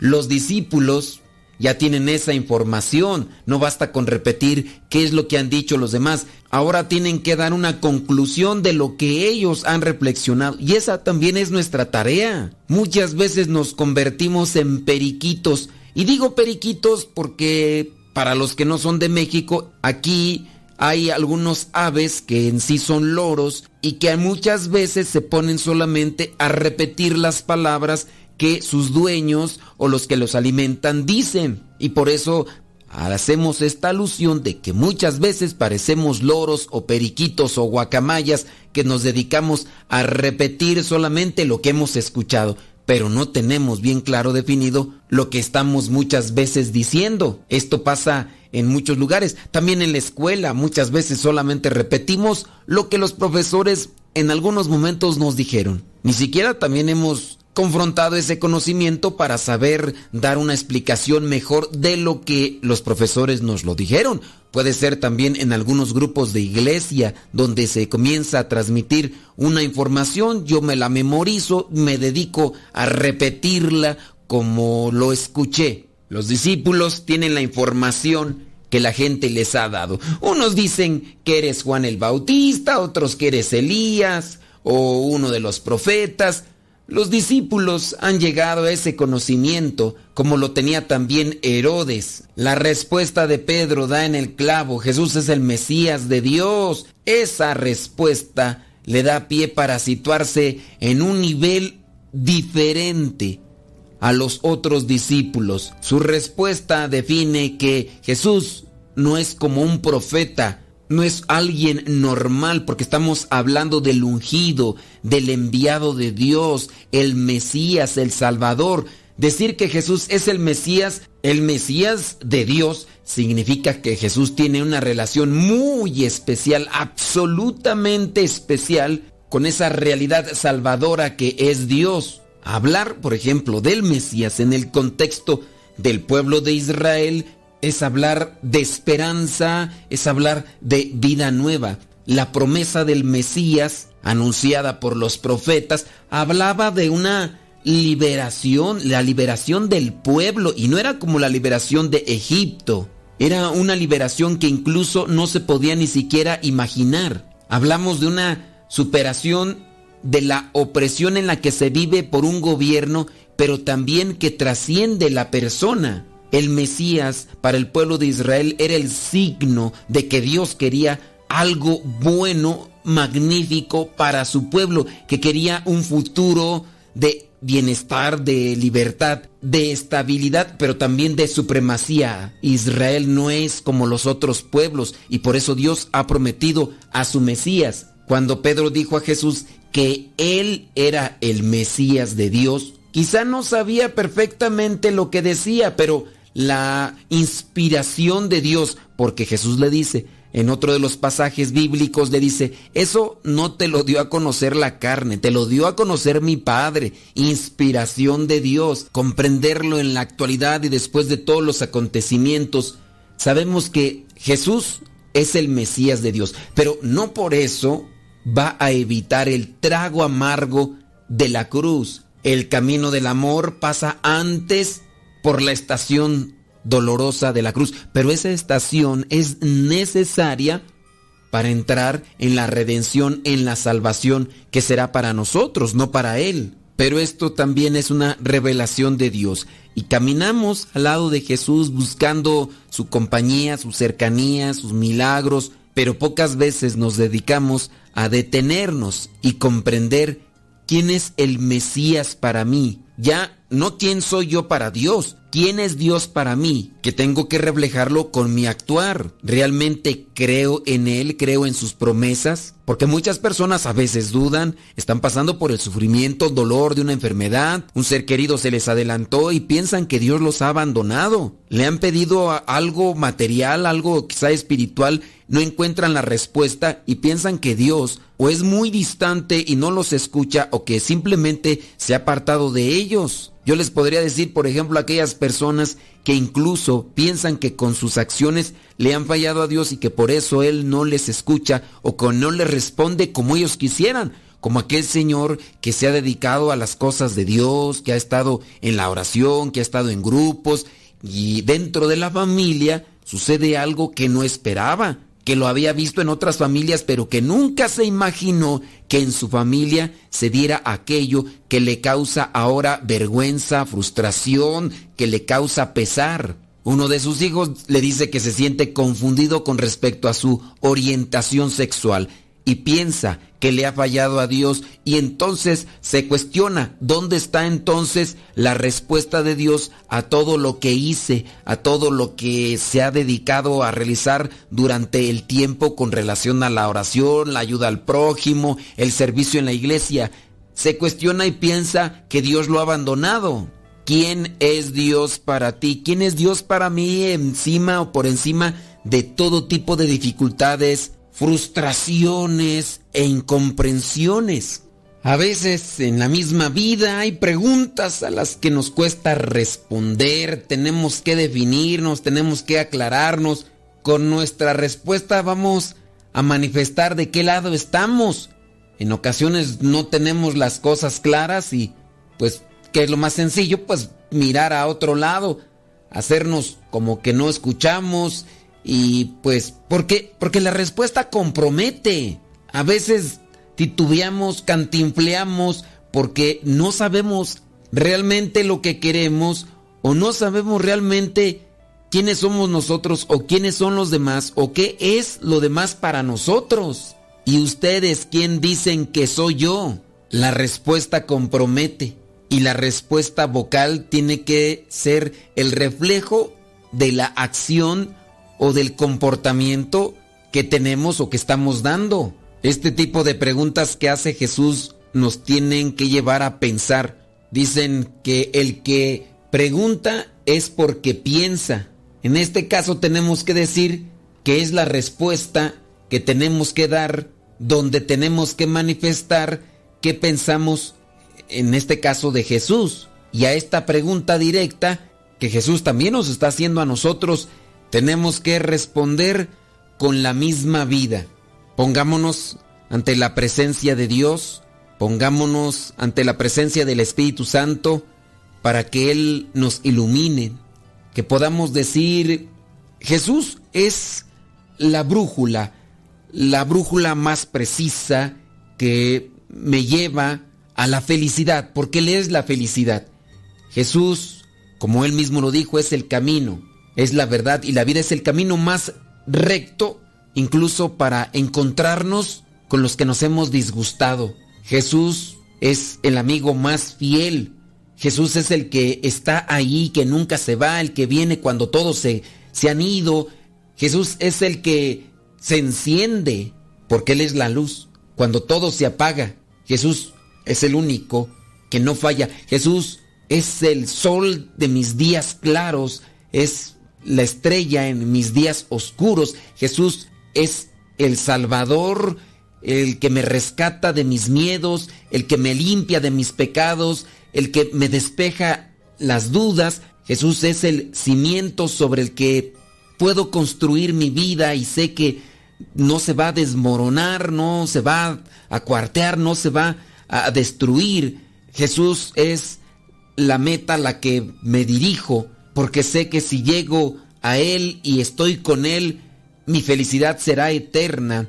Jesús es, es la razón de mi alegría, es el fundamento de mi esperanza. Jesús es mi paz, Jesús es el amigo que nunca falla. Y yo te pido, Espíritu Santo, que me des humildad y sabiduría para no fallarle tampoco yo a Él.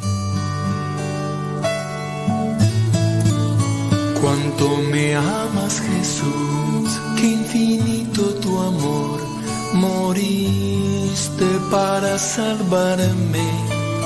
Cuánto me amas Jesús, es tan bello tu amor, viniste a redimirme.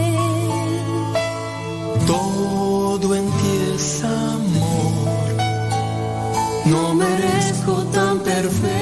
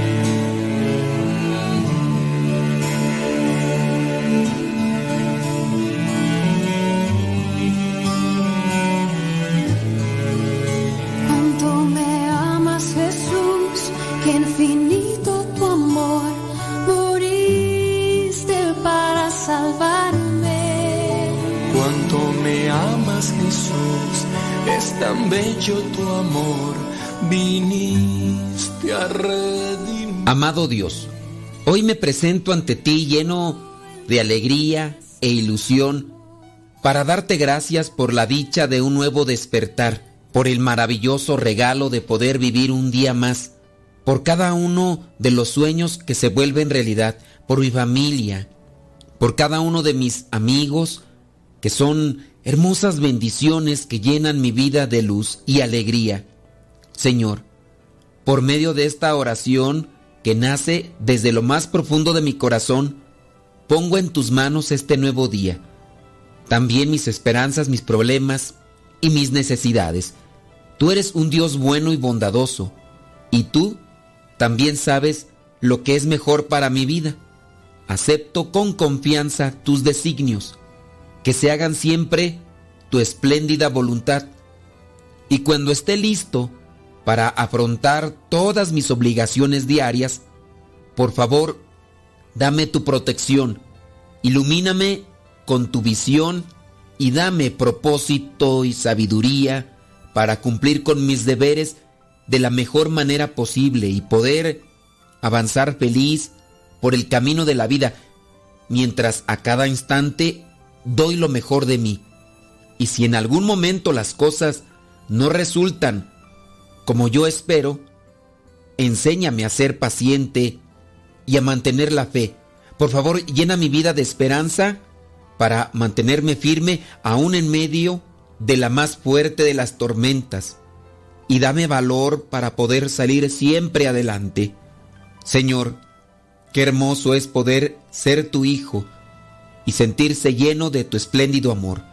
Te suplico que hoy me rodees a mí y a mi familia con tu luz protectora. Nos cuides, nos bendigas y nos libres de todo mal. Por favor, danos la fortaleza para seguir siempre adelante, aún en las pruebas y dificultades, porque es tu gracia la que nos sostiene y donde tú estás no hace falta absolutamente nada. La bendición de Dios Todopoderoso, Padre, Hijo y Espíritu Santo, descienda sobre cada uno de ustedes y les acompañe siempre. Soy el Padre Modesto Lule de los misioneros servidores de la palabra. Vayamos a vivir el Evangelio. Lámpara es tu palabra para mis pasos, luz en mi sendero. Lámpara es tu palabra para mis pasos, Luz, tu palabra es la luz.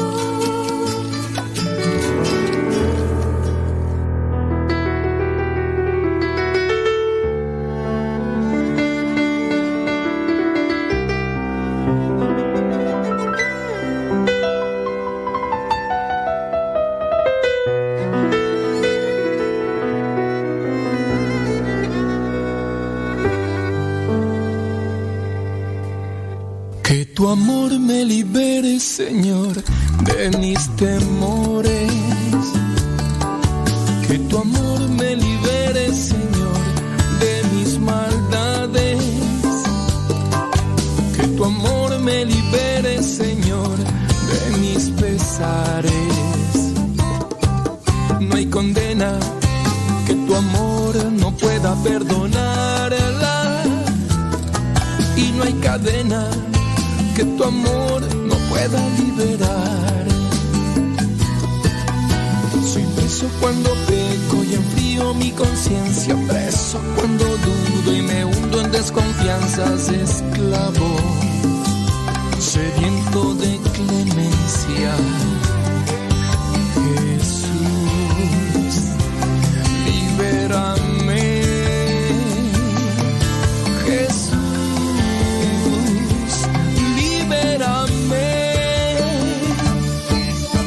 Tu amor me libere, Señor, de mis temores. Que tu amor me libere, Señor, de mis maldades. Que tu amor me libere, Señor, de mis pesares. condena que tu amor no pueda perdonarla. Y no hay cadena que tu amor no pueda liberar.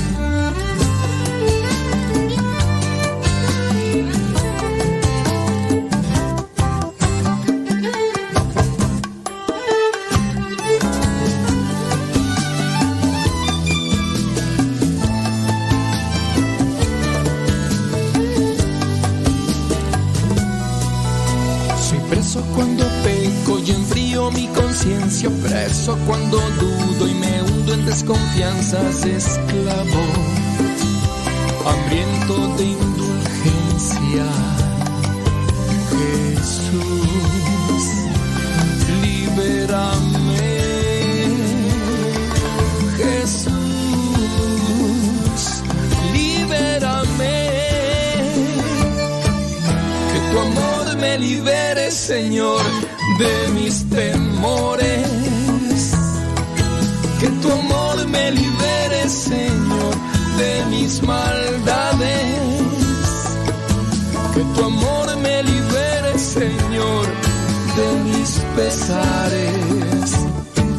No hay condena que tu amor no pueda perdonarla.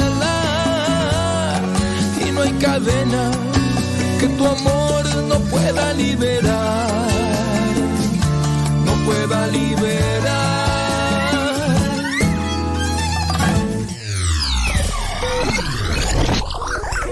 La Biblia en un principio no tenía ni capítulos ni versículos. Los escritores de la Sagrada Escritura no le pusieron. La división de los capítulos se dio por Esteban Langton, arzobispo de Canterbury, que había sido gran canciller de la Universidad de París. Hizo la división del Antiguo Testamento y del Nuevo Testamento en capítulos, y esto lo hizo con el texto latino de la Biblia, la Vulgata, la primera Biblia que fue traducida al latín por San Jerónimo hacia el año 1226. Esteban Langton, arzobispo de Canterbury, estableció una división en capítulos más o menos iguales o muy similar al que tenemos en nuestras Biblias en la actualidad. Esta división en capítulos está respetada tanto en la Biblia de los católicos como en las versiones de las Biblias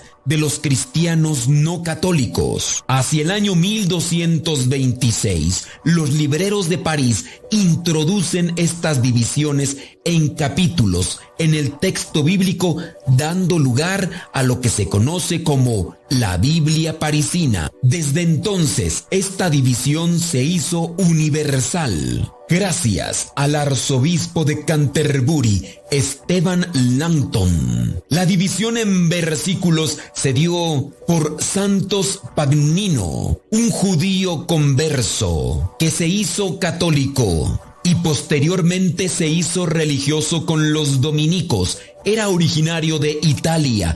Dedicó 25 años a su traducción de la Biblia, que fue publicada en el año 1527 y fue el primero en dividir el texto bíblico en versículos numerados. Pero fue Roberto Estiene, prestigioso impresor, quien realizó la actual división en versículos del Nuevo Testamento en el año 1551 y en el año 1555 hizo la edición latina de toda la Biblia. Este recurso de dividir el texto bíblico en capítulos y versículos numerados permite desde entonces encontrar inmediatamente un pasaje. La primera Biblia impresa que incluyó totalmente la división de capítulos y versículos fue la llamada Biblia de Ginebra, que se publicó en el año 1560 en Suiza. En el año 1592,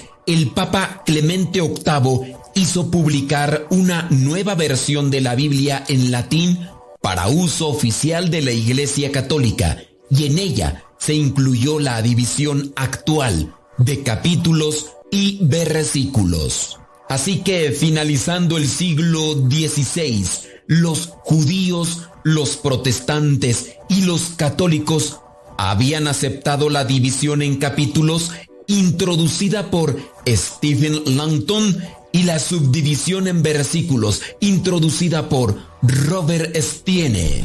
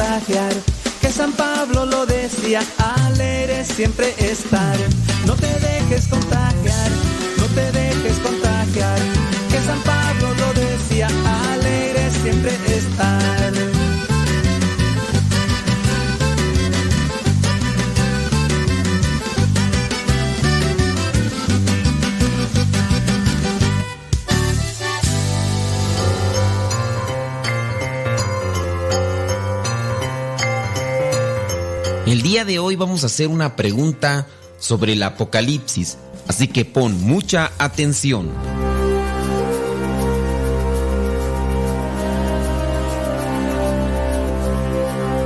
La pregunta es la siguiente. ¿Cuántos son los jinetes que aparecen en el Apocalipsis? ¿Cuántos son los jinetes que aparecen en el Apocalipsis? Creo que sí se entiende que son jinetes. Jinetes son aquellos que montan un caballo.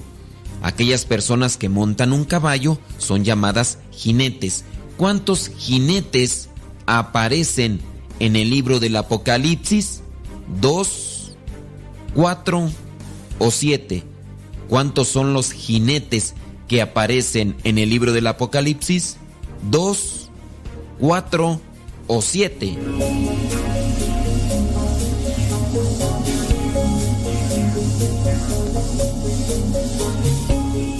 Si dijiste dos, estás equivocado.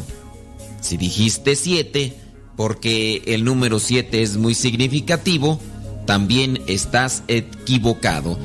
Los jinetes que aparecen en el libro del Apocalipsis son cuatro. Estos los podemos encontrar ahí en el capítulo 6 del libro del Apocalipsis, versículos del 1 al 8. El número 4 es también un número simbólico. El número 4 en la Biblia simboliza el cosmos, el mundo, ya que también podemos ver que son cuatro puntos cardinales, norte, sur, este y oeste. También, por ejemplo, en el libro del Génesis, cuando se dice que en el paraíso había cuatro ríos, esto lo podemos encontrar Génesis capítulo 4 versículo 10, cuando dice de estos cuatro ríos, significa que todo el cosmos era un paraíso antes del pecado de Adán y Eva. O sea, no se trata de un sitio determinado, aunque algunos continúen buscando el lugar específico donde se encontraba.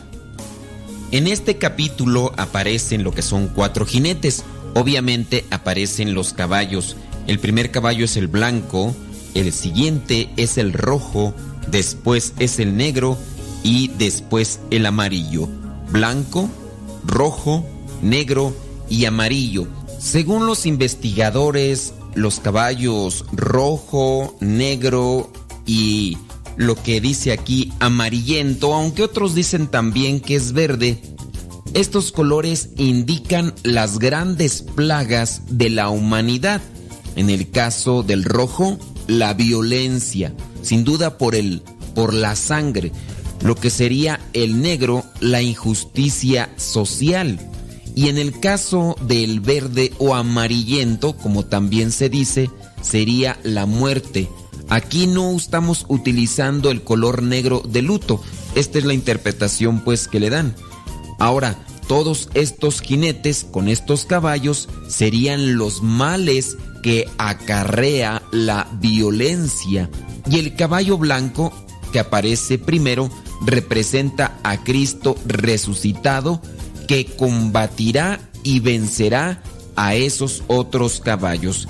Si vemos bien, aparece el caballo blanco al inicio, en el versículo número 2. Solamente una advertencia si es que te dedicas a estudiar un poco más el libro del Apocalipsis.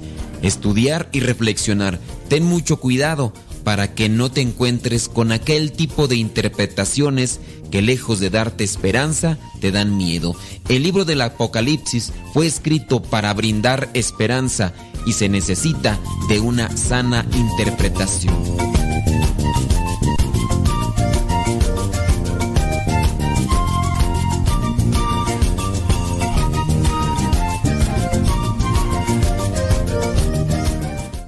Alegre la mañana que nos habla de ti.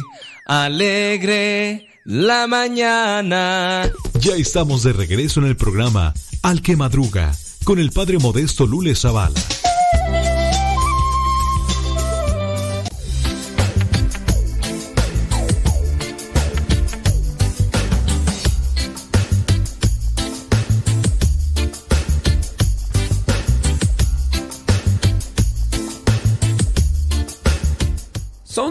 De la mañana con 16 minutos. 10 con 16. No, hombre, pues que se me deje ir un perro. Mendigo perro. Y de la nada. Y agresivo. Y es uno de los perros que llegan aquí a tragar. Todavía llegan aquí a tragar y la Resulta que, pues bueno, este, estaba yo rezando el perro se mete a la capilla, lo sacan. Paso yo a un lado del perro. Le digo sus cariñitos, como siempre.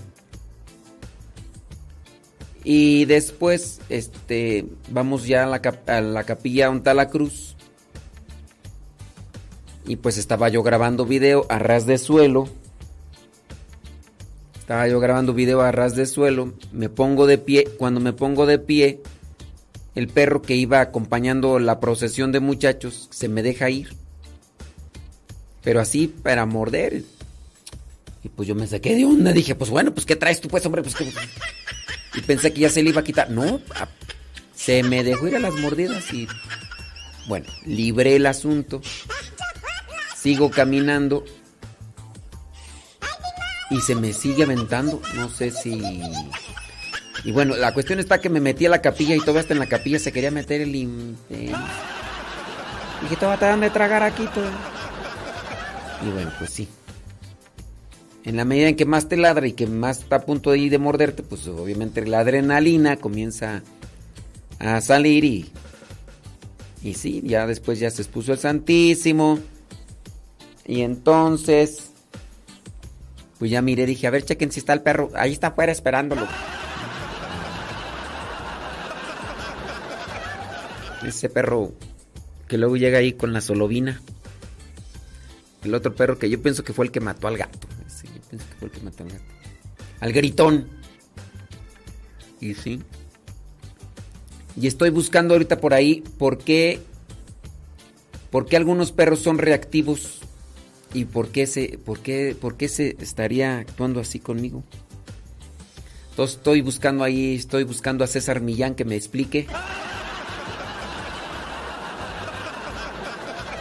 Que me explique por qué. Y a ver, ¿por, por qué es que me ladró? ¿Por qué es que me ladró? Y bueno, pues estos todavía les da uno aquí y ya. En fin, en fin.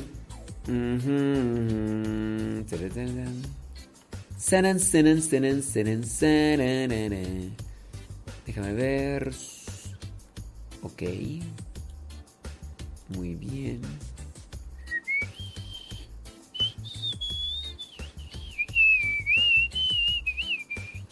Ok, vamos a hacer aquí esta carpeta.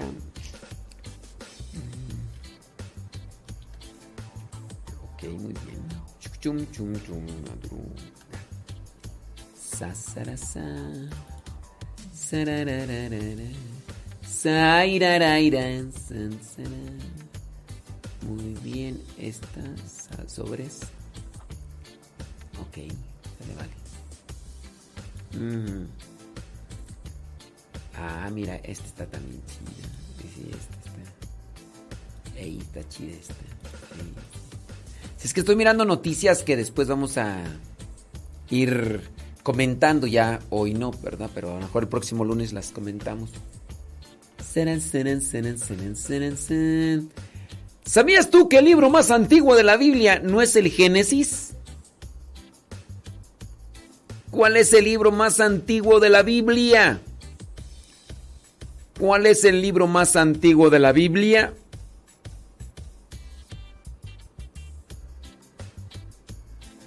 Dice por acá que los perros reaccionan a cosas, olores, ademanes, peligro, estrés. Pues todo revuelto ahí. Como estaba yo a ras de suelo. Bueno, no a ras de suelo, pero estaba agachado grabando. Y entonces me pongo de pie enfrente de la procesión con el celular grabando. Es amenaza. Entonces el perro a lo mejor se puso a la defensiva de, de los que iban ahí en la procesión, pensando que, que yo era un, un agresor. Y por eso es que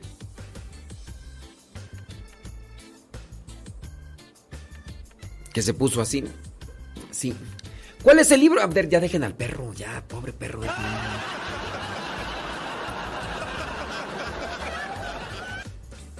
¿Cuál es el libro más antiguo de la Biblia? Ya, ya, ya, ya. Dejen el perro, ya. Ustedes, ustedes se clavan ya con el perro, ya. Dejen el perro a un lado. Pirru. Al rato le voy a echar al. Al Doberman ese que. Al cacahuate. Le voy a decir: ¡Cacahuati, defiéndeme, cacahuati! Ahí.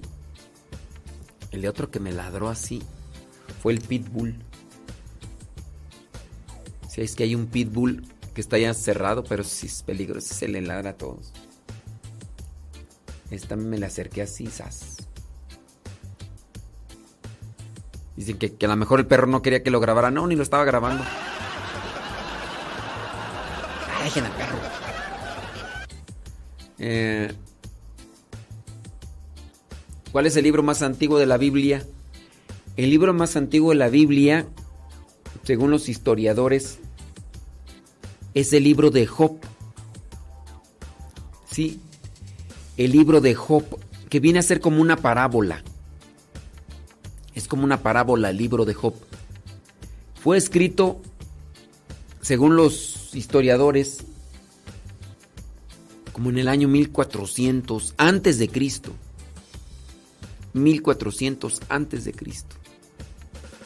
Así que ahí tienes ese dato irrelevante pero interesante. ¿Cuál fue el libro más cuál fue el eh, cuál es el libro más antiguo de la Biblia? Obviamente del Antiguo Testamento, ¿verdad? Modo que del Nuevo. El libro de Job. En la Biblia hay más de 40 milagros de Jesús que incluyen sanaciones, exorcismos, resurrección de muertos y control de la naturaleza. En la Biblia hay más de 40 milagros de Jesús. ¿Eso no lo sabías? Bueno, pues ahí está para que lo tengan presente. Más de 40 milagros. La Biblia fue escrita, tú ya sabes, en tres continentes. La mayoría se escribió en lo que hoy es Israel, en Asia. Pero algunos pasajes fueron escritos en Egipto, África y varias epístolas del Nuevo Testamento se escribieron en ciudades de Europa. Entonces, si un día te preguntan en qué continente se escribió la Biblia, en Asia, África y Europa. En tres continentes. Asia, África y Europa. En este caso sería Israel, Egipto. Bueno, y las ciudades de Europa, pues esas sí ya. Te las debo. Esas ya no me acuerdo. Acuérdate. Asia, África y Europa. Muy bien. La Biblia fue escrita por personas de distintas ocupaciones. Principalmente por personas que sabían escribir, obviamente. Personas que tenían cierto tipo de cultura. Porque si, si hoy... Si hoy a veces es complicada la educación, imagínate en aquellos tiempos, todavía más. Pero sí, el libro más antiguo es el de Job, 1400 antes de Cristo, ¿eh? para los que están ahí conectados. ¿Sabías tú que el libro más largo de la Biblia es Jeremías? El libro más largo de la Biblia es Jeremías y el más corto es la tercera carta de Juan. Y el más corto es la tercera carta de Juan. ¿Cuál es el libro más corto de la Biblia? La carta de Juan. ¿Cuál es el libro más largo de la Biblia? Jeremías. Jeremías. El más largo. Juan el más corto. ¿Sabías tú que la Biblia fue escrita por más de 40 autores, entre los que se encuentran personas pues de diversa condición y posición? Y entre ellos pues evangelistas, apóstoles, que no es lo mismo, ¿eh? No es lo mismo apóstoles que evangelistas. No es lo mismo, porque acuérdate que uno de los evangelistas ni siquiera conoció a Cristo, hablando de Lucas. En el caso de Marcos se dice que sí medio lo conoció. En el caso de Marcos, pero no en el caso de Lucas. Saludos a Lucas P. Constraint. ¡Lucas! ¡Lucas! ¿Dónde andas, Lucas?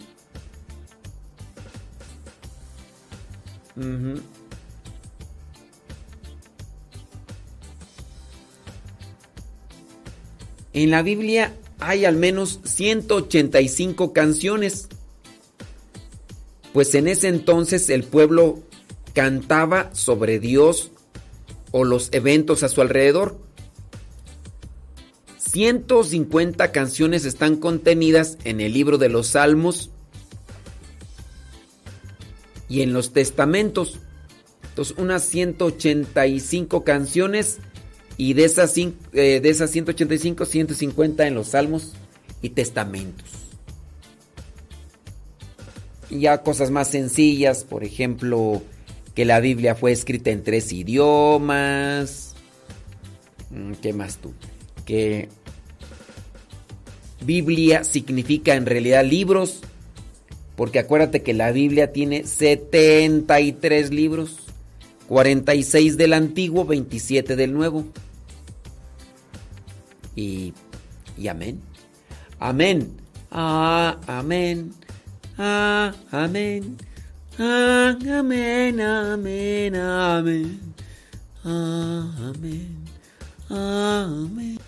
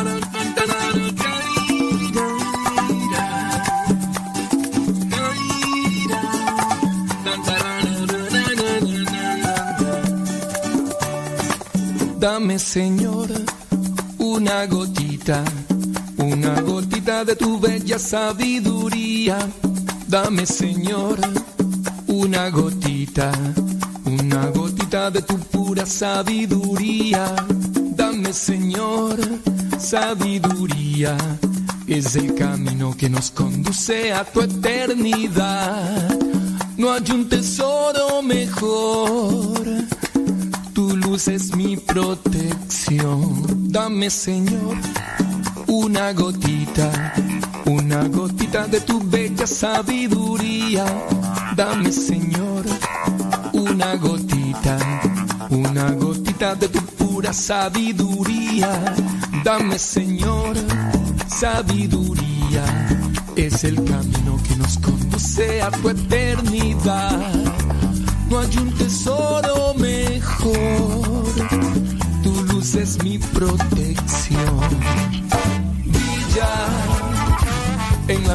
De los que la buscan. Llena los desiertos de la necedad. Sana los temores y melancolías.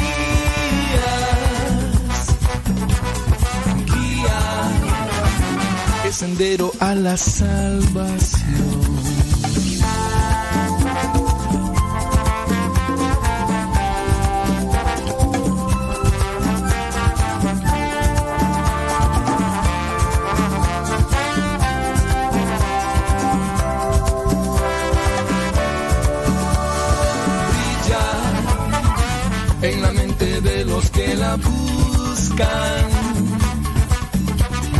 Llena los desiertos de la necedad.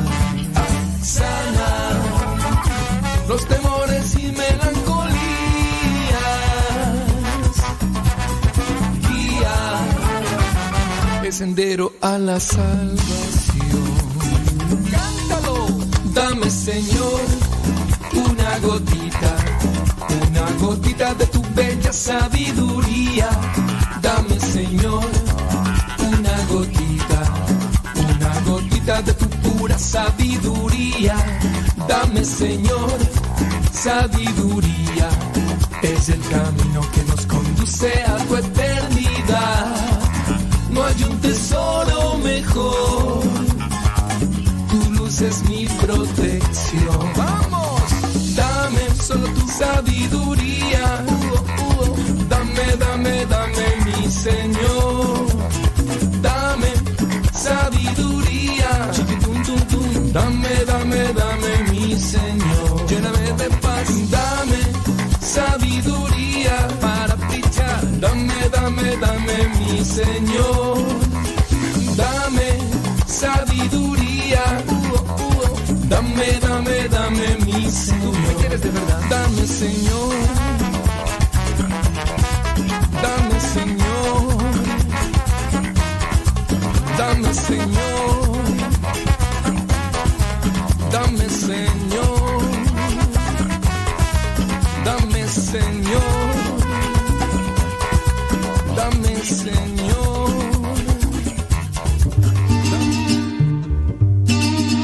Es verdad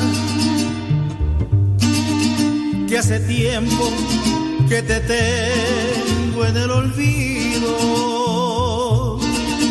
que ni rezo, ni me acuerdo de llevarte rosas frescas a tu altar. Es verdad que tu nombre digo desde niño, pero ahora yo necesito me perdones y te olvides lo que he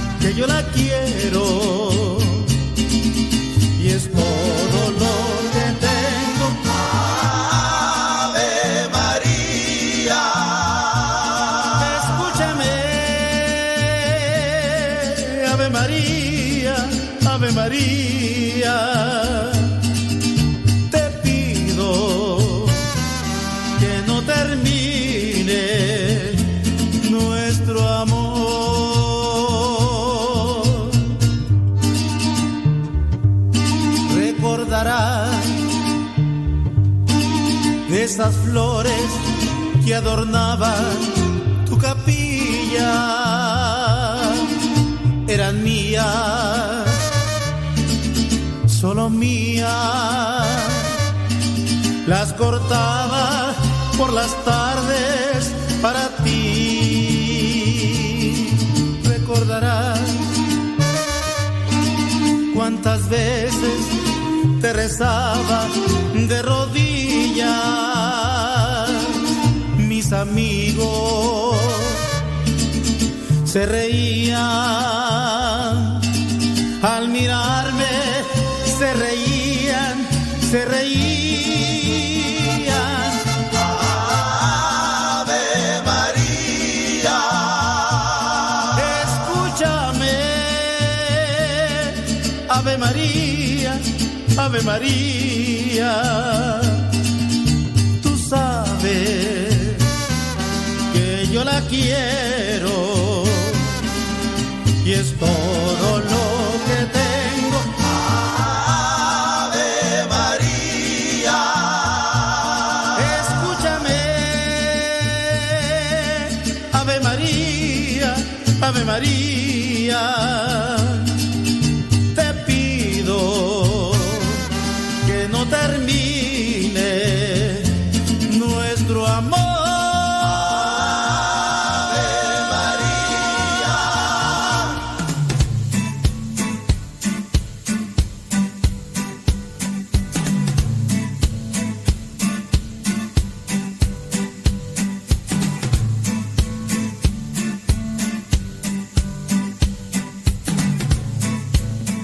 Ese rato les compartimos una canción que me mandó ayer Javier Maldonado, que me dijo, ahí te va la nueva rola. Dije, sobres.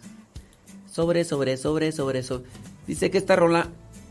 Bueno, también se las mandé ahí por. Se las mandé ahí por. En el Evangelio de ayer. El Evangelio de ayer pues es muy diferente al que les mandé el día de hoy, ¿verdad? Ujú, ujú, ujú. Nada más que estoy checando dónde está. ¿Dónde estás?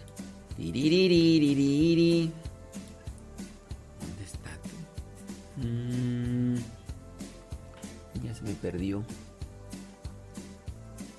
Aquí está. Es tiempo de volver. Aquí está.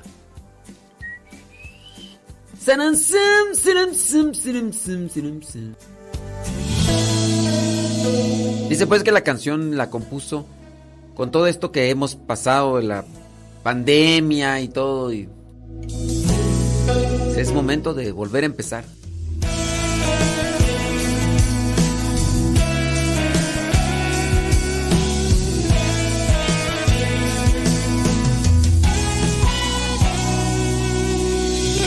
Qué difícil es haber perdido todo. Qué difícil es cuando no queda nada. Pero sé que aún conservas la esperanza. Te levantarás, esa es mi confianza.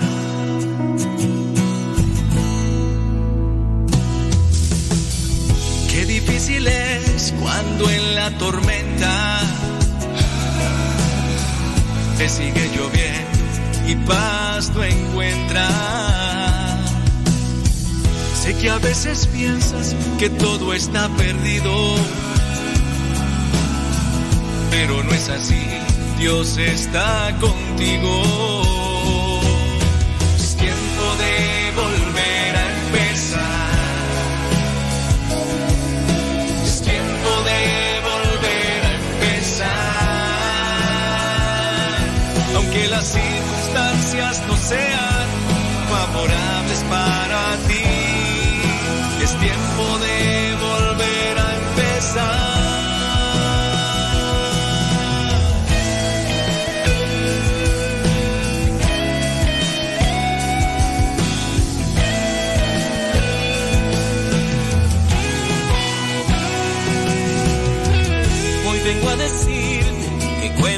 conmigo. Pues yo soy tu hermano, yo soy tu amigo. No pierdas la fe en tu corazón, pues quien te acompaña es el Señor.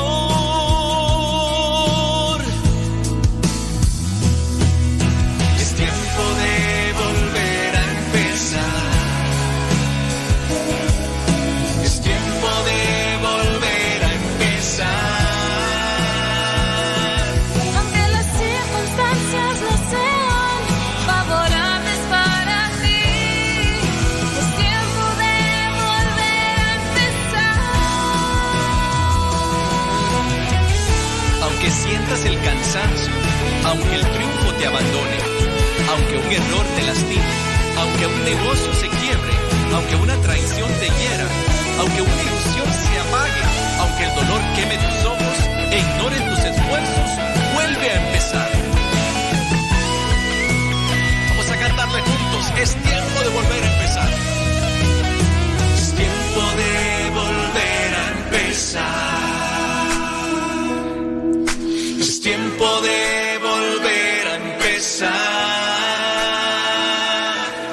Las circunstancias no sean favorables para ti.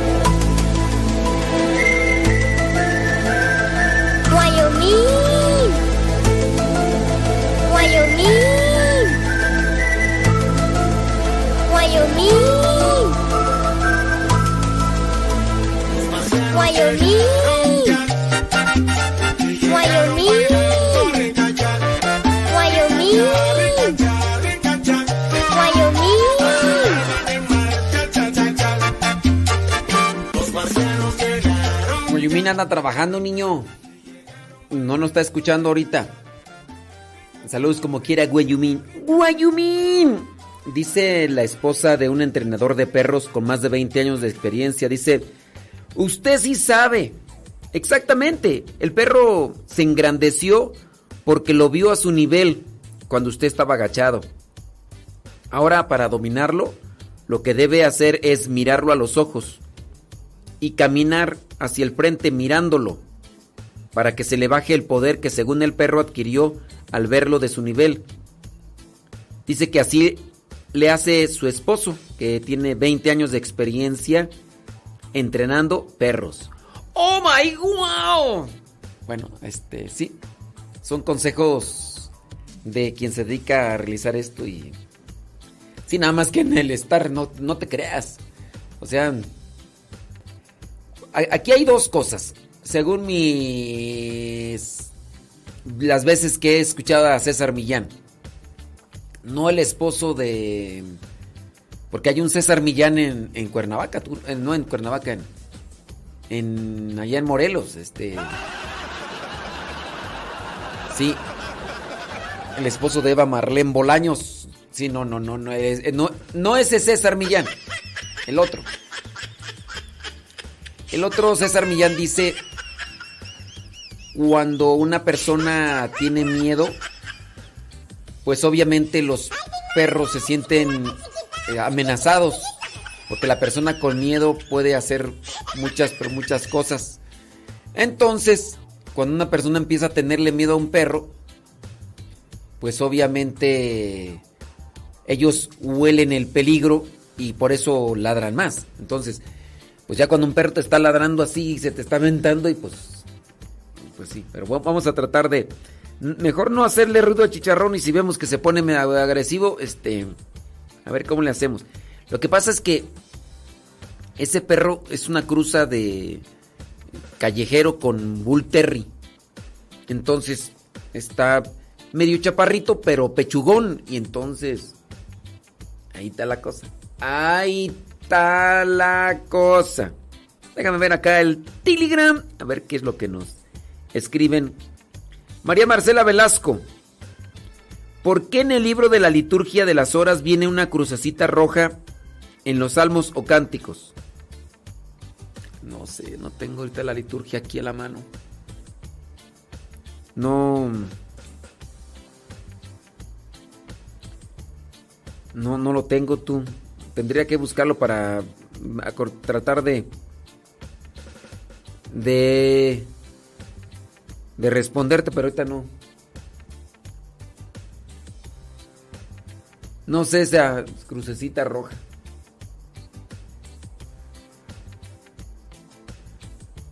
no, no. Bueno, déjame ver por acá. Ahorita el rato esto. Mm, dice, sí, pero usted no tenía miedo. Estaba grabando. Sí, no, no tenía miedo. No, donde se me puse ya así. Me dio miedo fue cuando me, no me, no me, por poquito y se me lanza ya las, o sea, sí me lanzó mordidas y todo eso, pero, y como yo estaba grabando, dije, no voy a grabar. Ahí fue donde yo, ahí sí, fue, ahí sí ya sí me dio miedo. Ahí sí ya me dio miedo. Ándele. Saludos. Todos. Yadira Villatoro. Yadira Villatoro dice, saludos desde Holley, Texas. Dice que hoy no trabajó. Así que pueden estar participando en el programa, dice Silvia Ábalos. Muy bien, gracias. Silvia Ábalos. Betty García. Saludos. ¿De dónde? Habrá Dios. Eh, una pregunta por acá. ¿Es cierto que no tenemos que comer nada una hora antes de comulgar? ¿Y tenemos que tener la boca limpia sin haber consumido nada antes de comulgar? Sí, se le llama ayuno eucarístico. Se le llama ayuno eucarístico. Y sí, se pide una hora. Antes, este... No se podía comer nada. Ni agua. Ni agua.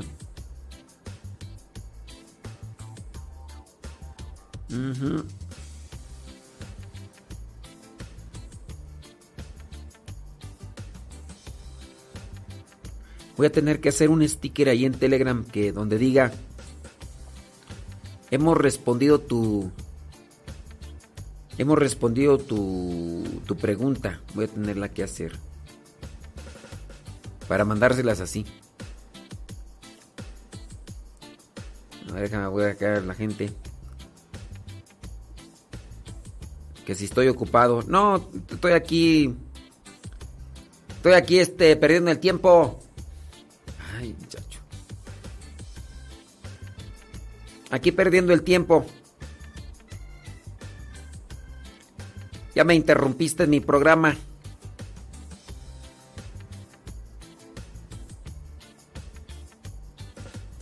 ¿Qué necesitas? O sea... Ay, Dios mío santo. Va. Ahora sí.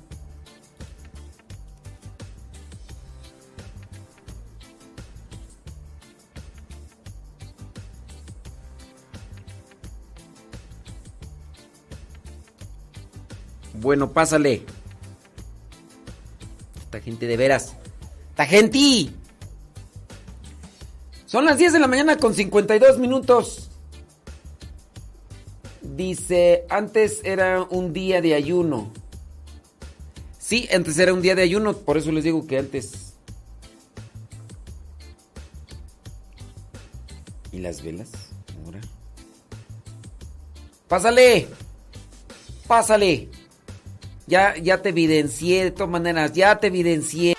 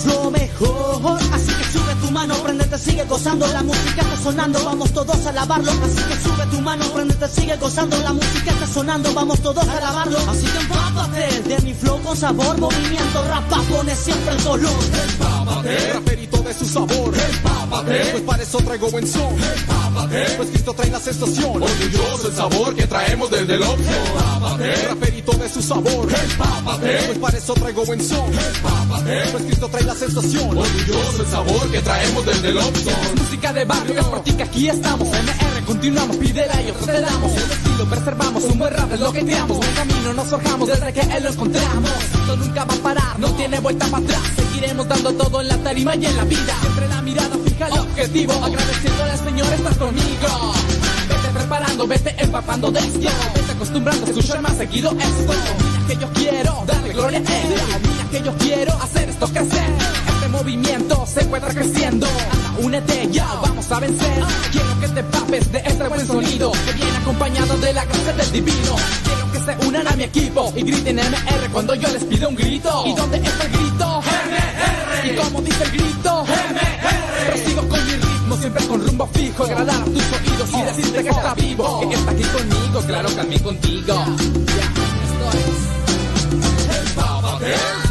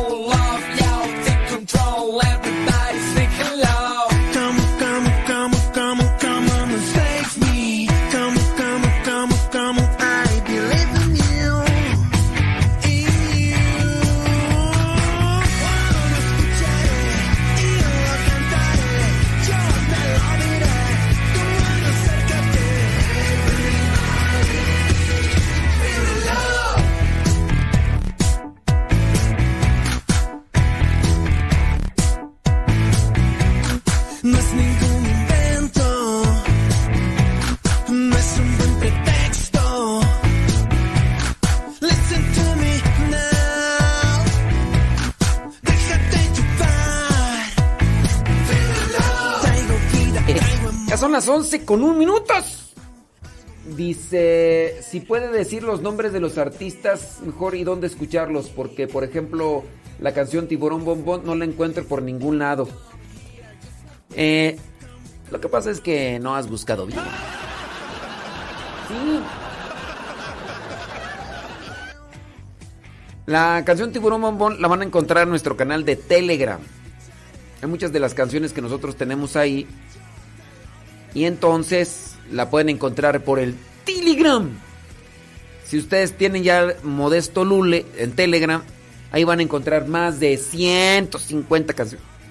Y ciertamente no todas las canciones que nosotros aquí ponemos este las van a encontrar así como tal, porque si la gente nos la ha compartido, por ejemplo, de Sonia Villarreal, ¿quién estaba platicándome ahorita que Sonia Villarreal dice que la conocieron ayer, algo así. Claudia Ramírez dice, eh, saludos desde Austin, Texas, dice, escuchando mientras lavo el carro. Fíjese que conocí a Sonia Villarreal en el grupo de oración en Austin.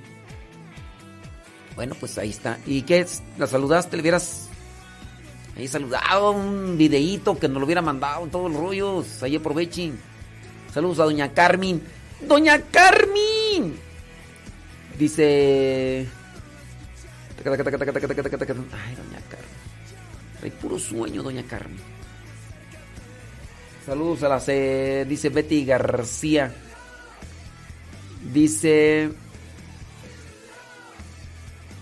Saludos a la señora Eric, Erika Román. Dice que es una amiga y que vive ahí en Sur Carolina y que también escucha el programa. Ándele pues, gracias. Sí, ya, ya nos vamos de Facebook y de YouTube. Ya nos vamos de Facebook y de YouTube. Gracias, muchas gracias. Por acá me mandaron mensajes. Eh.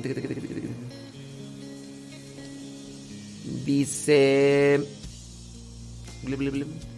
Cuando la antífona es igual al inicio del salmo o el cántico se inicia a partir de una crucecita. Ah, ya, ya me acordé, es que no he visto la... La, sí es cierto. Espero no errar lo que dijo. Sí, una persona que preguntó que por qué hay una crucecita. La antífona. Una cosa es la antífona, después ya empieza el salmo y a veces algunos salmos tienen una crucecita roja, como para decir, esa parte de la estrofa del salmo, esa no se vuelve a decir, no se repite. Saludos Efraín Nieves desde Minnesota. Saludos Efraín. Efraín. Saludos a Mari Gamboa. Dice saludos a Lía. Ya cinco meses. Válgame Dios. ¿Cómo pasa el tiempo? ¿Cómo pasa el tiempo? Ismael Novas. Dícele que le eche spray pimienta al perrito. No, no tengo spray pimienta. No, no tengo. Yo espero que ya no me ladre, porque luego unos que sí se la agarran bien sabroso. Eh, sí, hombre. Bueno, nos desconectamos de Facebook y de YouTube. Eh, sí. Sí, ándele, usted también sabe. Sí, la crucecita, sí. Bueno, son las 11 con 5. 11 con 5, gracias. Dice, padre, si puede decir los nombres. Ah, pues. Sí, es que, miren, eh, cuando casi, casi en toda la programación salen casi todos los nombres de los cantos y quién canta. Solamente aquí hay una cuestión. Cuando estoy así en, en transmisión por Facebook, tengo las canciones sin mención para que no me vayan a estar ahí interrumpiendo y todo eso. Pero sí, este, estas canciones están dentro de la programación y entonces cuando les están transmitiendo se dicen, dicen su nombre, casi todas las canciones. De hecho, por eso no he metido más canciones nuevas porque necesito grabar yo o buscar a alguien quien grabe cómo se llama la canción y todo. Ya nos vamos. Bueno, saben que en, en Spotify pueden buscar Modesto Radio y ahí también están los programas. En Spotify también quedan los programas guardados de los nuestros. Ahí están, Spotify, busquen Modesto Radio. Modesto Radio en Spotify y en iTunes y en Google Podcast. Sayonara, arrivederci, goodbye, hasta el rato en Facebook. Porque sé que algunos Sí me están haciendo preguntas ahorita, pero ya, ya es que ya me tengo que ir porque si no el programa después no se va a poder subir. Al ratito mejor respondemos, criaturas. Al ratito, nomás déjenme desconecto. Siguen acá en Radio Cepa, los que quieran. Los que quieran y gusten acá en Radio Cepa, ya saben, variedad. Hoy es viernes. Vi- vi- vi- vi- vi- vi- Viernes. Eres mi fuerza, lo que necesito